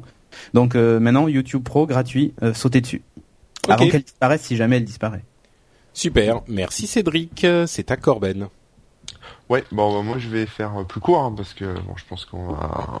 Ah non mais attends, le, numéro 100 c'est méga upload. Hein. Ouais, c'est 100 minutes. Quoi. on, Ah oui, d'ailleurs, je voulais, je voulais dire entre parenthèses, il y a plein de gens qui nous ont envoyé des des euh, des commentaires très très drôles euh, au moment où méga upload a disparu euh, sur méga upload. Quelqu'un qui pensait que, attends, j'avais mis en, en favori. Il faut que je donne la la le nom de la personne. Le nom de la personne exactement, c'est où euh, les. Enfin, que ça fait Kim.com. c'est ça. Ouais. Non mais ça va clairement être le. Ah, je vous ai eu. Pendant que tu cherches, Patrick, moi je vais juste rajouter quelque chose que j'ai oublié sur mon appli, c'est qu'il n'y a pas que des journaux. Tu peux aussi faire des, des, des badges, genre FBI, carte de police, euh, etc. Des petites cartes, euh, genre des cartes de vœux, etc. avec des, des images des cartes d'identité, des passeports et comme ça tu. tu rigoles, mais c'est exactement ça. Et justement, les développeurs expliquaient que pour la carte d'identité française, ils avaient dû rajouter un faux tampon parce que euh, on avait commencé à leur poser des questions sur un. Comme c'est vraiment très bien fait et que en, en, en haute résolution à l'impression, ça c'est très beau. On leur a fait non mais là il va falloir euh, qu'on trouve un moyen euh, simple de différencier une vraie carte d'identité d'une carte fakers parce que ça va pas aller sinon. Ah, c'est vraiment des fakers, hein. Ouais. Alors euh, les, les commentaires c'était euh, Tel Moro sur euh, sur Twitter qui nous dit euh, ouf soulagé j'avais cru entendre que le FBI avait arrêté les gars d'Upload. Donc ça c'était marrant. Borgerie et Big Papou qui nous faisait une euh, une plaisanterie avec pourquoi ne pas renommer maintenant que le terrain est libre pourquoi ne pas renommer en méga Upload? Très très drôle. Merci à vous deux. Voilà je voulais juste le, les remercier. C'est euh, Christophe Tussilon Ouais. Mais il y a Corben. de l'idée parce que ça permettrait de ramener plein d'auditeurs, non? C'est vrai Oui, oui, non. mais- Moi, je vais vous parler d'un. d'un- ah merde non en fait c'est Corben qui Corben. Sillonne C'est Corben qui Ah, Sillonne. bah alors attendez. Et Corben, alors déjà, il essaie de commencer, il se Ah fait ouais. rouler dessus par deux présentateurs, et puis au moment de démarrer, il sillonne. Donc, maintenant, Corben va vraiment pouvoir commencer dès qu'il revient, ce qui ne devrait pas tarder. Il fait moins là, je suis 14 là. chez lui. Ouais, il fait moins 14 et je suis pas pressé d'être à la 200ème tellement c'est le bordel. Hein. c'est moi qui vais sortir de fouet là. Alors, je vais vous, bah, je vais vous parler d'un petit navigateur internet euh, parce que bon, en général euh, sur Android, les gens utilisent euh, soit le navigateur par défaut, euh, qui est euh, voilà, qui est pas forcément terrible, soit euh, Opera mobile. Euh, Il y a aussi une version de Firefox qui existe, qui est un peu euh, un peu lourde, je trouve. Oui. Euh, en tout cas au niveau interface. Et euh, il existe un petit navigateur qui s'appelle UC, enfin UC euh, Browser euh, 8, la version 8, euh, qui est vraiment sympa. Je l'ai testé. Il y a pas mal d'options, pas mal de choses. Donc ça supporte le HTML5. Donc pour tout ce qui est euh, voilà récent au niveau HTML, c'est bon. Euh, il y a une partie compression, c'est-à-dire que ça doit fonctionner un peu comme Opera. J'ai pas trouvé les détails, mais euh, un peu comme Opera, c'est-à-dire que euh, vos pages web, euh, vous pouvez activer ou désactiver cette option, hein, mais vos pages web passent par un, un serveur qui compresse tout ça et, et qui vous renvoie des images un peu compressées et ça vous fait gagner euh, du temps et, et de la bande passante Et de l'argent, non et de l'argent si euh, voilà si vous avez des, des forfaits data qui vous coûtent des sous. Euh, Il y a des petits bon après ça se passe surtout au niveau des options en fait c'est-à-dire que le, bon le navigateur en lui-même est plutôt sympa parce que au niveau interface c'est très minimaliste. hein. On a le, le bouton précédent uniquement et puis euh, et puis un petit bouton pour afficher la barre euh, la barre d'URL. Euh, on peut l'afficher en plein écran. Au niveau de, de tout ce qu'on peut faire avec les doigts c'est pareil euh, zoom dézoom. voilà, on, on peut s'amuser avec ses doigts, hein, comme sur toutes les, euh, toutes les applis. Euh, par contre, c'est au niveau des options où c'est plutôt bien foutu, j'ai trouvé. Parce qu'il y a, bon, il y a, on peut activer ou désactiver la version mobile. C'est- C'est-à-dire que si vous supportez pas, si vous ne supportez pas l'affichage mobile euh, des, des sites, vous pouvez désactiver cet affichage et rester euh, euh, voilà, changer un peu le user agent, ce genre de choses.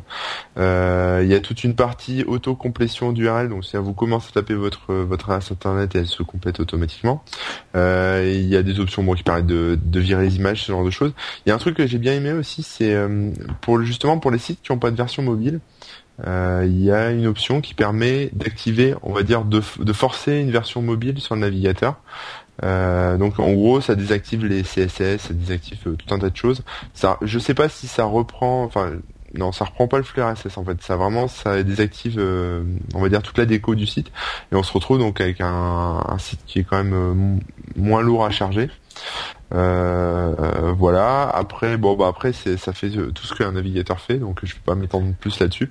Euh, Il y a une fonctionnalité de sauvegarde des pages qui peut être sympa aussi. On peut on peut enregistrer un- une page HTML pour la consulter plus tard. Très Euh, même pratique, chose. ça. Même chose avec le. T'es sérieux? Tu te fous de ma, de ma gueule? Non, non, là j'étais sérieux. pratique À force, les gens en savent plus. plus. À force, les gens savent plus. Non, non, si, c'est vraiment pratique de pouvoir. euh, Moi, j'aimerais bien effectivement avoir ce genre. Il y a quelque chose d'assez étrange, mais finalement pas tant que ça. C'est, on peut régler la luminosité de l'écran directement dans le navigateur. C'est-à-dire que bah voilà, euh, vous êtes dans le lit, euh, il fait nuit, vous avez mal aux yeux parce que votre luminosité est trop forte. Pas la peine de sortir, d'aller dans les options, machin, etc. Vous pouvez le régler automatiquement directement depuis le navigateur en fait. Donc ça c'est pas mal si vous changez souvent de pièce ou ce genre de choses, vous avez besoin de régler la luminosité, si vous passez en plein soleil, voilà, ce genre de choses. Euh, voilà, Est-ce non que- mais est-ce elle- que t'as oui. est-ce que t'as le- le- la possibilité d'avoir plusieurs onglets, enfin d'avoir plusieurs pages ouvertes? Ouais, il y a, y a ça, on peut avoir, on peut en ouvrir plein. Euh, je sais pas la quantité exacte, mais bon, on peut en ouvrir. Euh, ça supporte Flash aussi, euh, voilà, il y a, y a du Flash. Euh, il y a un truc qui s'appelle Wi-Fi Optimization. Euh, je ne sais pas exactement ce que c'est, donc je saurais pas vous dire, mais bon, en gros, ça détecte quand quand vous êtes connecté sur le Wi-Fi. Ça optimise, ça optimise. Et ça optimise, voilà, c'est ça, ça optimise à mort. Il y a un downloader en fait, ça c'est plutôt ça. Enfin, je trouve ça plutôt pratique. C'est-à-dire qu'il y a un, un, un, module, on va dire, enfin un module, un gestionnaire de téléchargement intégré euh, qui vous permet donc, enfin, qui gère les téléchargements standards du navigateur. Mais vous pouvez aussi vous-même mettre votre lien. Par exemple, si vous récupérez un lien euh, dans un mail ou ce genre de choses, vous pouvez repasser ensuite dans votre navigateur et, euh, et voilà, il va reprendre le, le, téléchargement interrompu, ce genre de petites choses. Euh, puis bon, après il y a tout un tas de stades, enfin de stades. Vous pouvez voir un peu le, le trafic que vous faites sur euh, sur votre connexion, voir un peu combien vous avez consommé en, kilobits, ce genre de choses. Euh, voilà, les bookmarks, euh, la recherche, le partage. Enfin bon, il y a, tout, quoi. Et c'est vraiment, enfin vraiment un navigateur très très complet, très joli. Et, la petite, la, pour la petite blague, la mascotte, c'est une espèce de, de petit renard orange qui ressemble étrangement à Firefox, mais en beaucoup plus joli, en beaucoup plus bande dessinée, quoi. Voilà. En tout cas, tu vends du rêve, hein, parce que les, les, navigateurs, non mais les navigateurs Android, moi je sais que j'ai galéré. Le dernier que j'ai gardé c'était Dolphin et qui était vraiment pas terrible. et euh, là, celui-là, il est vraiment pas mal. Bah, il est pas mal et il y a, ils, se vantent un peu sur leur euh, leur page euh, market en disant qu'il y a 200 millions d'utilisateurs. Enfin, il y a un paquet de gens qui l'utilisent. Ouais, ouais, c'est un truc qu'ils mettent un peu partout. C'est leur 200 millions, ça fait beaucoup quand même. Oui, ça fait beaucoup. Je crois que c'est 200. Écoute, je vais pas dire de conneries, je vais vérifier quand même. en fait, c'était 200 tout court. Mais euh, bon voilà, enfin euh, ça s'appelle UC, enfin UC browser, euh, je, préfère dire ça. Il y a exactement 200 millions d'utilisateurs actifs sur plus de 500 000 appareils supportés. Voilà. D'accord. Amusez-vous avec ça. Ok, bah écoute, merci Corben, le vendeur de rêves. et on va conclure en beauté avec l'app euh, que va nous tester Jérôme. Absolument. Et moi, bah, pour faire honneur à Lionel et à tous nos invités, j'ai testé un jeu. Et ce jeu, c'est Hero Academy. Comment éviter de faire des héros pointés, des zéros pointés. Ah. ah. bon, ok. Euh, Qu'est-ce que c'est bien le mog pour faire des petites musiques comme ça. Euh, qu'est-ce que c'est que Hero Academy? Alors, est-ce que certains d'entre vous ont joué euh, dans leur jeunesse ou plus récemment à Heroes of Might and Magic? Ouais. Ouais. Ah Heroes of Might and Magic, il y a une partie du jeu, c'est quand vous rentrez dans un combat, vous vous retrouvez sur un espèce d'échiquier et vous devez bouger vos troupes. Et euh, ça a l'air tout bête comme ça, mais ceux qui ont joué Heroes of Magic savent que c'est une une, une part très importante du jeu parce que toute la stratégie se passe à ce moment-là. Le placement de vos pions, faire crever le bon nombre de dragons au bon moment, etc. Enfin, moi, c'était ma partie préférée de Heroes of Might and Magic. Et justement, Hero Academy, c'est cette partie-là qui nous propose sur l'iPhone. Euh, elle n'est pas sortie sur iPad, je crois encore, euh, Hero Academy. Non, mais la euh, version euh, en x2 est très très bien. Ouais, elle, est, elle, elle passe très bien. Alors, c'est un jeu gratuit, je dis tout de suite.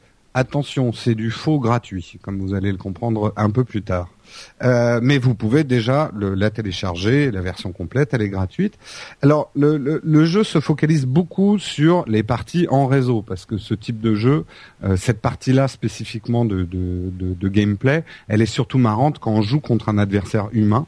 Donc en fait, euh, Heroes Academy, vous allez euh, euh, bah, trouver dans vos amis Facebook euh, des gens euh, qui, ont déjà le jeu que vous pourrez affronter, ou générer euh, des combats en réseau de manière, aléatoire.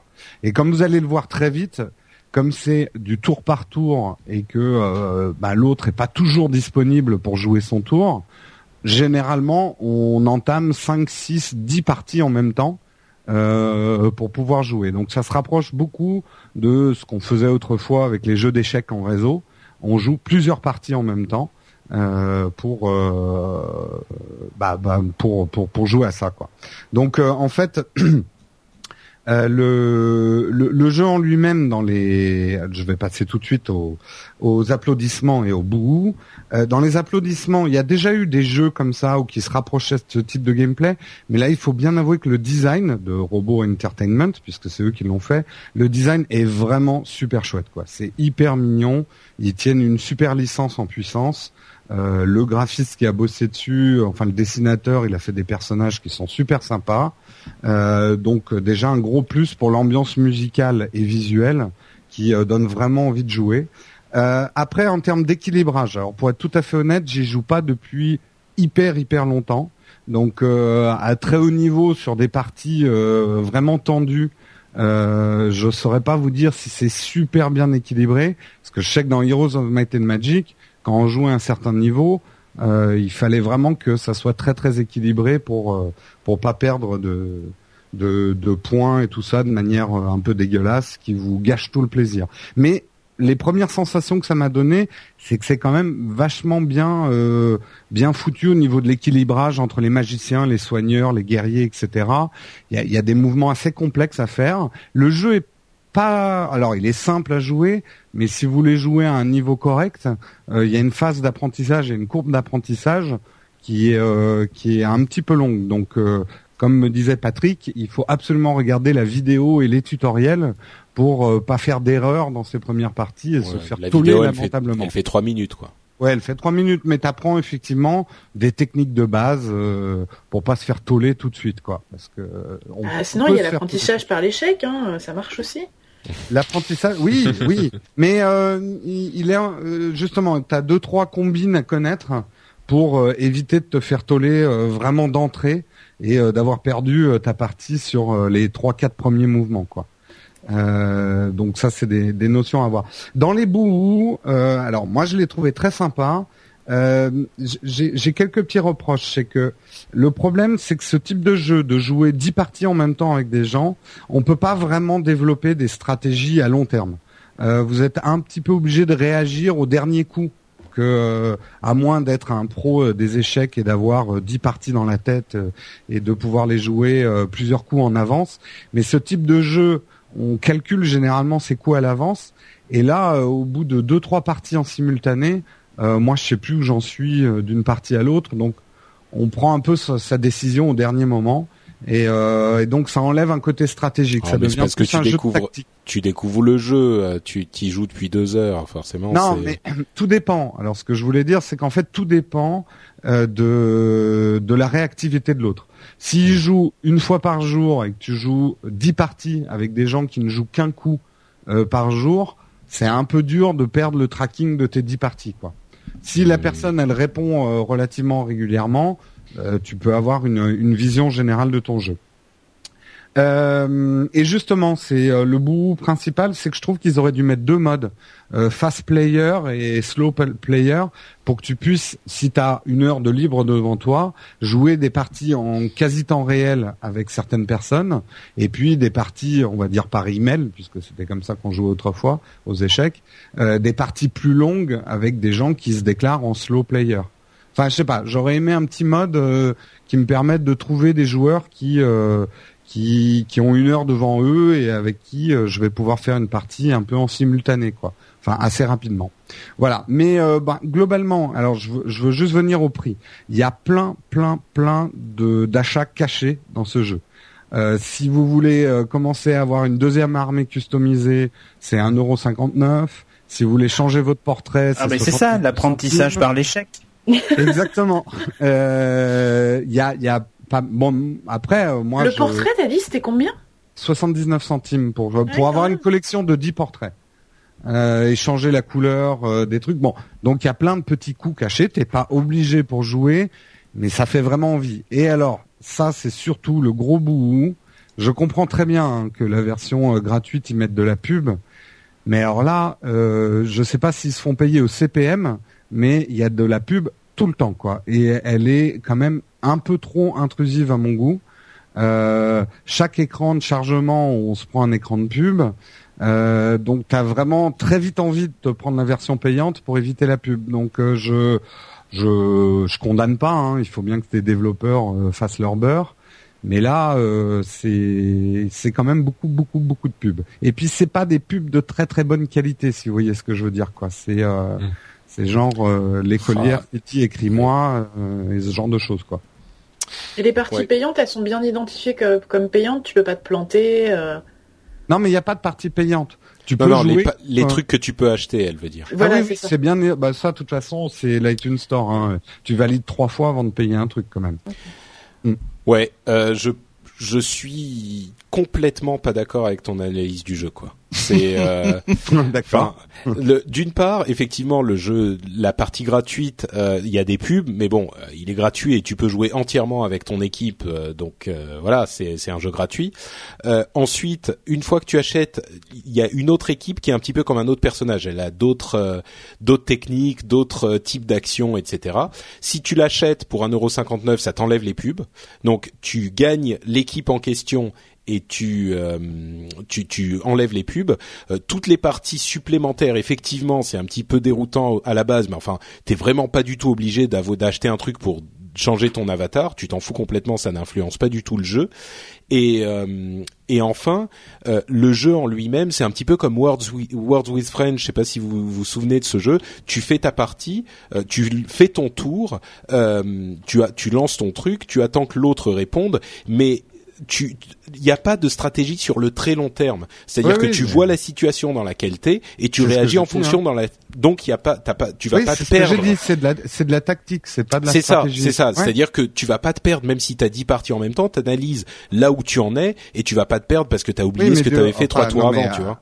C'est pas Et- un reproche, mais c'est juste que du coup, c'est par exemple par rapport à Heroes of Might and Magic, il manque la profondeur stratégique qu'avait ce Non, mais type de jeu ça peut être, mais c'est parce que tu disais, tu disais que si t'as 10 parties en même temps, tu t'y retrouves plus. Et, et ça, c'est pas le cas. Par contre, il y a un petit truc qui est vrai, il y a des petits déséquilibres, et notamment pour la personne qui lance la partie, euh, il est bien avantagé par rapport à, à celui qui y répond, parce que tu joues 5 coups, et puis l'autre joue 5 coups, et puis tu joues... Donc en fait, celui qui lance la partie a toujours 5 coups Ah d'avance. oui. Mais c'est mais c'est un petit disons que ça change pas complètement le cours de la partie euh, si t'es pas super bon déjà donc euh, bon ça Ouais, c'est non, non, mais c'est bon, pas le jeu le plus équilibré de la terre on c'est est- sûr mais- On est, on n'est pas foncièrement en désaccord. C'est juste après, euh, je dirais la conclusion moi que j'ai sur Mm. ce jeu. C'est pas vraiment un jeu de stratégie. C'est pas à la hauteur de, de ce qu'on avait dans Heroes of Might and Magic. Mais par contre, c'est un excellent. Tu, tu parlais de, de World for Friends. C'est un excellent passe-temps. Voilà, Mm. c'est un truc pour jouer avec des amis et faire des, des petites échauffourées et dire ah, je Ouais. t'en ai mis plein la gueule avec mon magot dans la. bah écoute Voilà. on en on en parlera quand t'auras deux ou trois semaines de jeu derrière toi Oui, oui, non, non, mais euh, je, je dis pas, mais euh, c'est c'est pas d'ailleurs dévalorisant, mais euh, euh, c'est euh, c'est c'est un passe-temps plus qu'un jeu, moi je trouve. Mm. Mais euh, D'accord. voilà.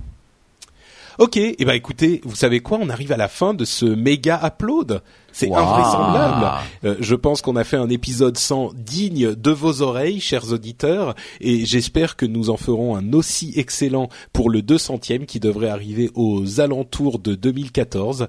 Donc euh, d'ici là, on vous souhaite quand même d'excellentes zaps et euh, un excellent moment avec vos euh, vos, vos tablettes et vos téléphones portables. Je me perds là, mais c'est simplement parce que j'ai envie de vous faire plein de bisous et de vous dire au revoir.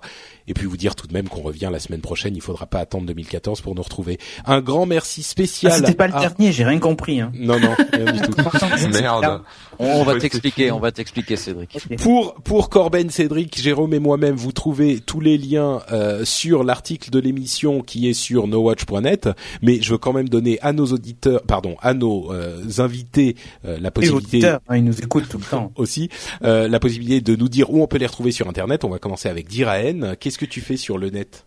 Euh, je tweete euh, sur euh, à Diraen, Diraen, et euh, je blogue sur Diraen, plopisation.fr, et à partir de là, de toute façon, vous me retrouverez tout partout. D'accord. Will, que fais-tu sur Internet? Ah, plein de choses. Non, vous pouvez me retrouver moi dans dans Will Co forcément le podcast euh, chaque semaine à partir de la semaine prochaine, enfin ou à partir de la semaine dernière euh, pour ceux qui écoutent euh, cet épisode.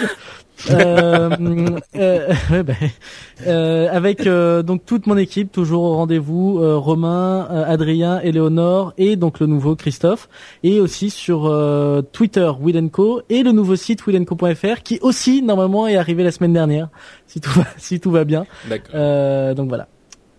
Super. Euh, Lionel. Eh ben Lionel a disparu. Lionel est parti. Alors je peux Christophe. continuer ma promo. Ah merde. Et ben comme Will euh, l'a dit, vous pouvez me retrouver euh, sur Will Co avec, euh, en tout cas pour ma part, beaucoup de plaisir.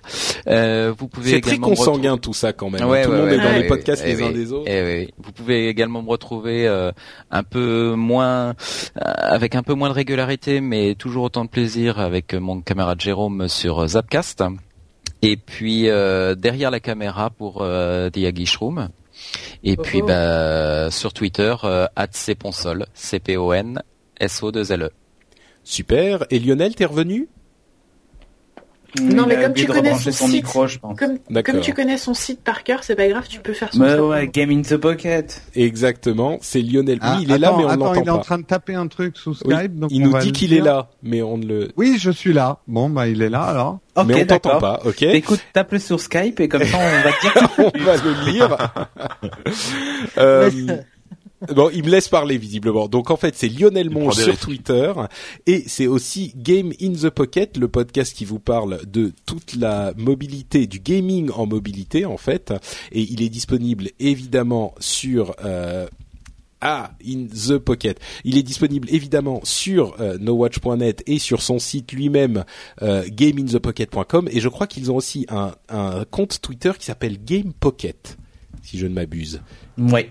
Oui, Oui. c'est ça, il me dit Il oui, donc très bien. Bravo. Patrick. Il dit oui de la tête, je crois. Exactement. Bon bah écoutez, on vous remercie tous, on fait des grosses bises à nos auditeurs et on vous dit à la semaine prochaine pour un nouvel upload. Ciao à Et tous. Ciao, tous. ciao.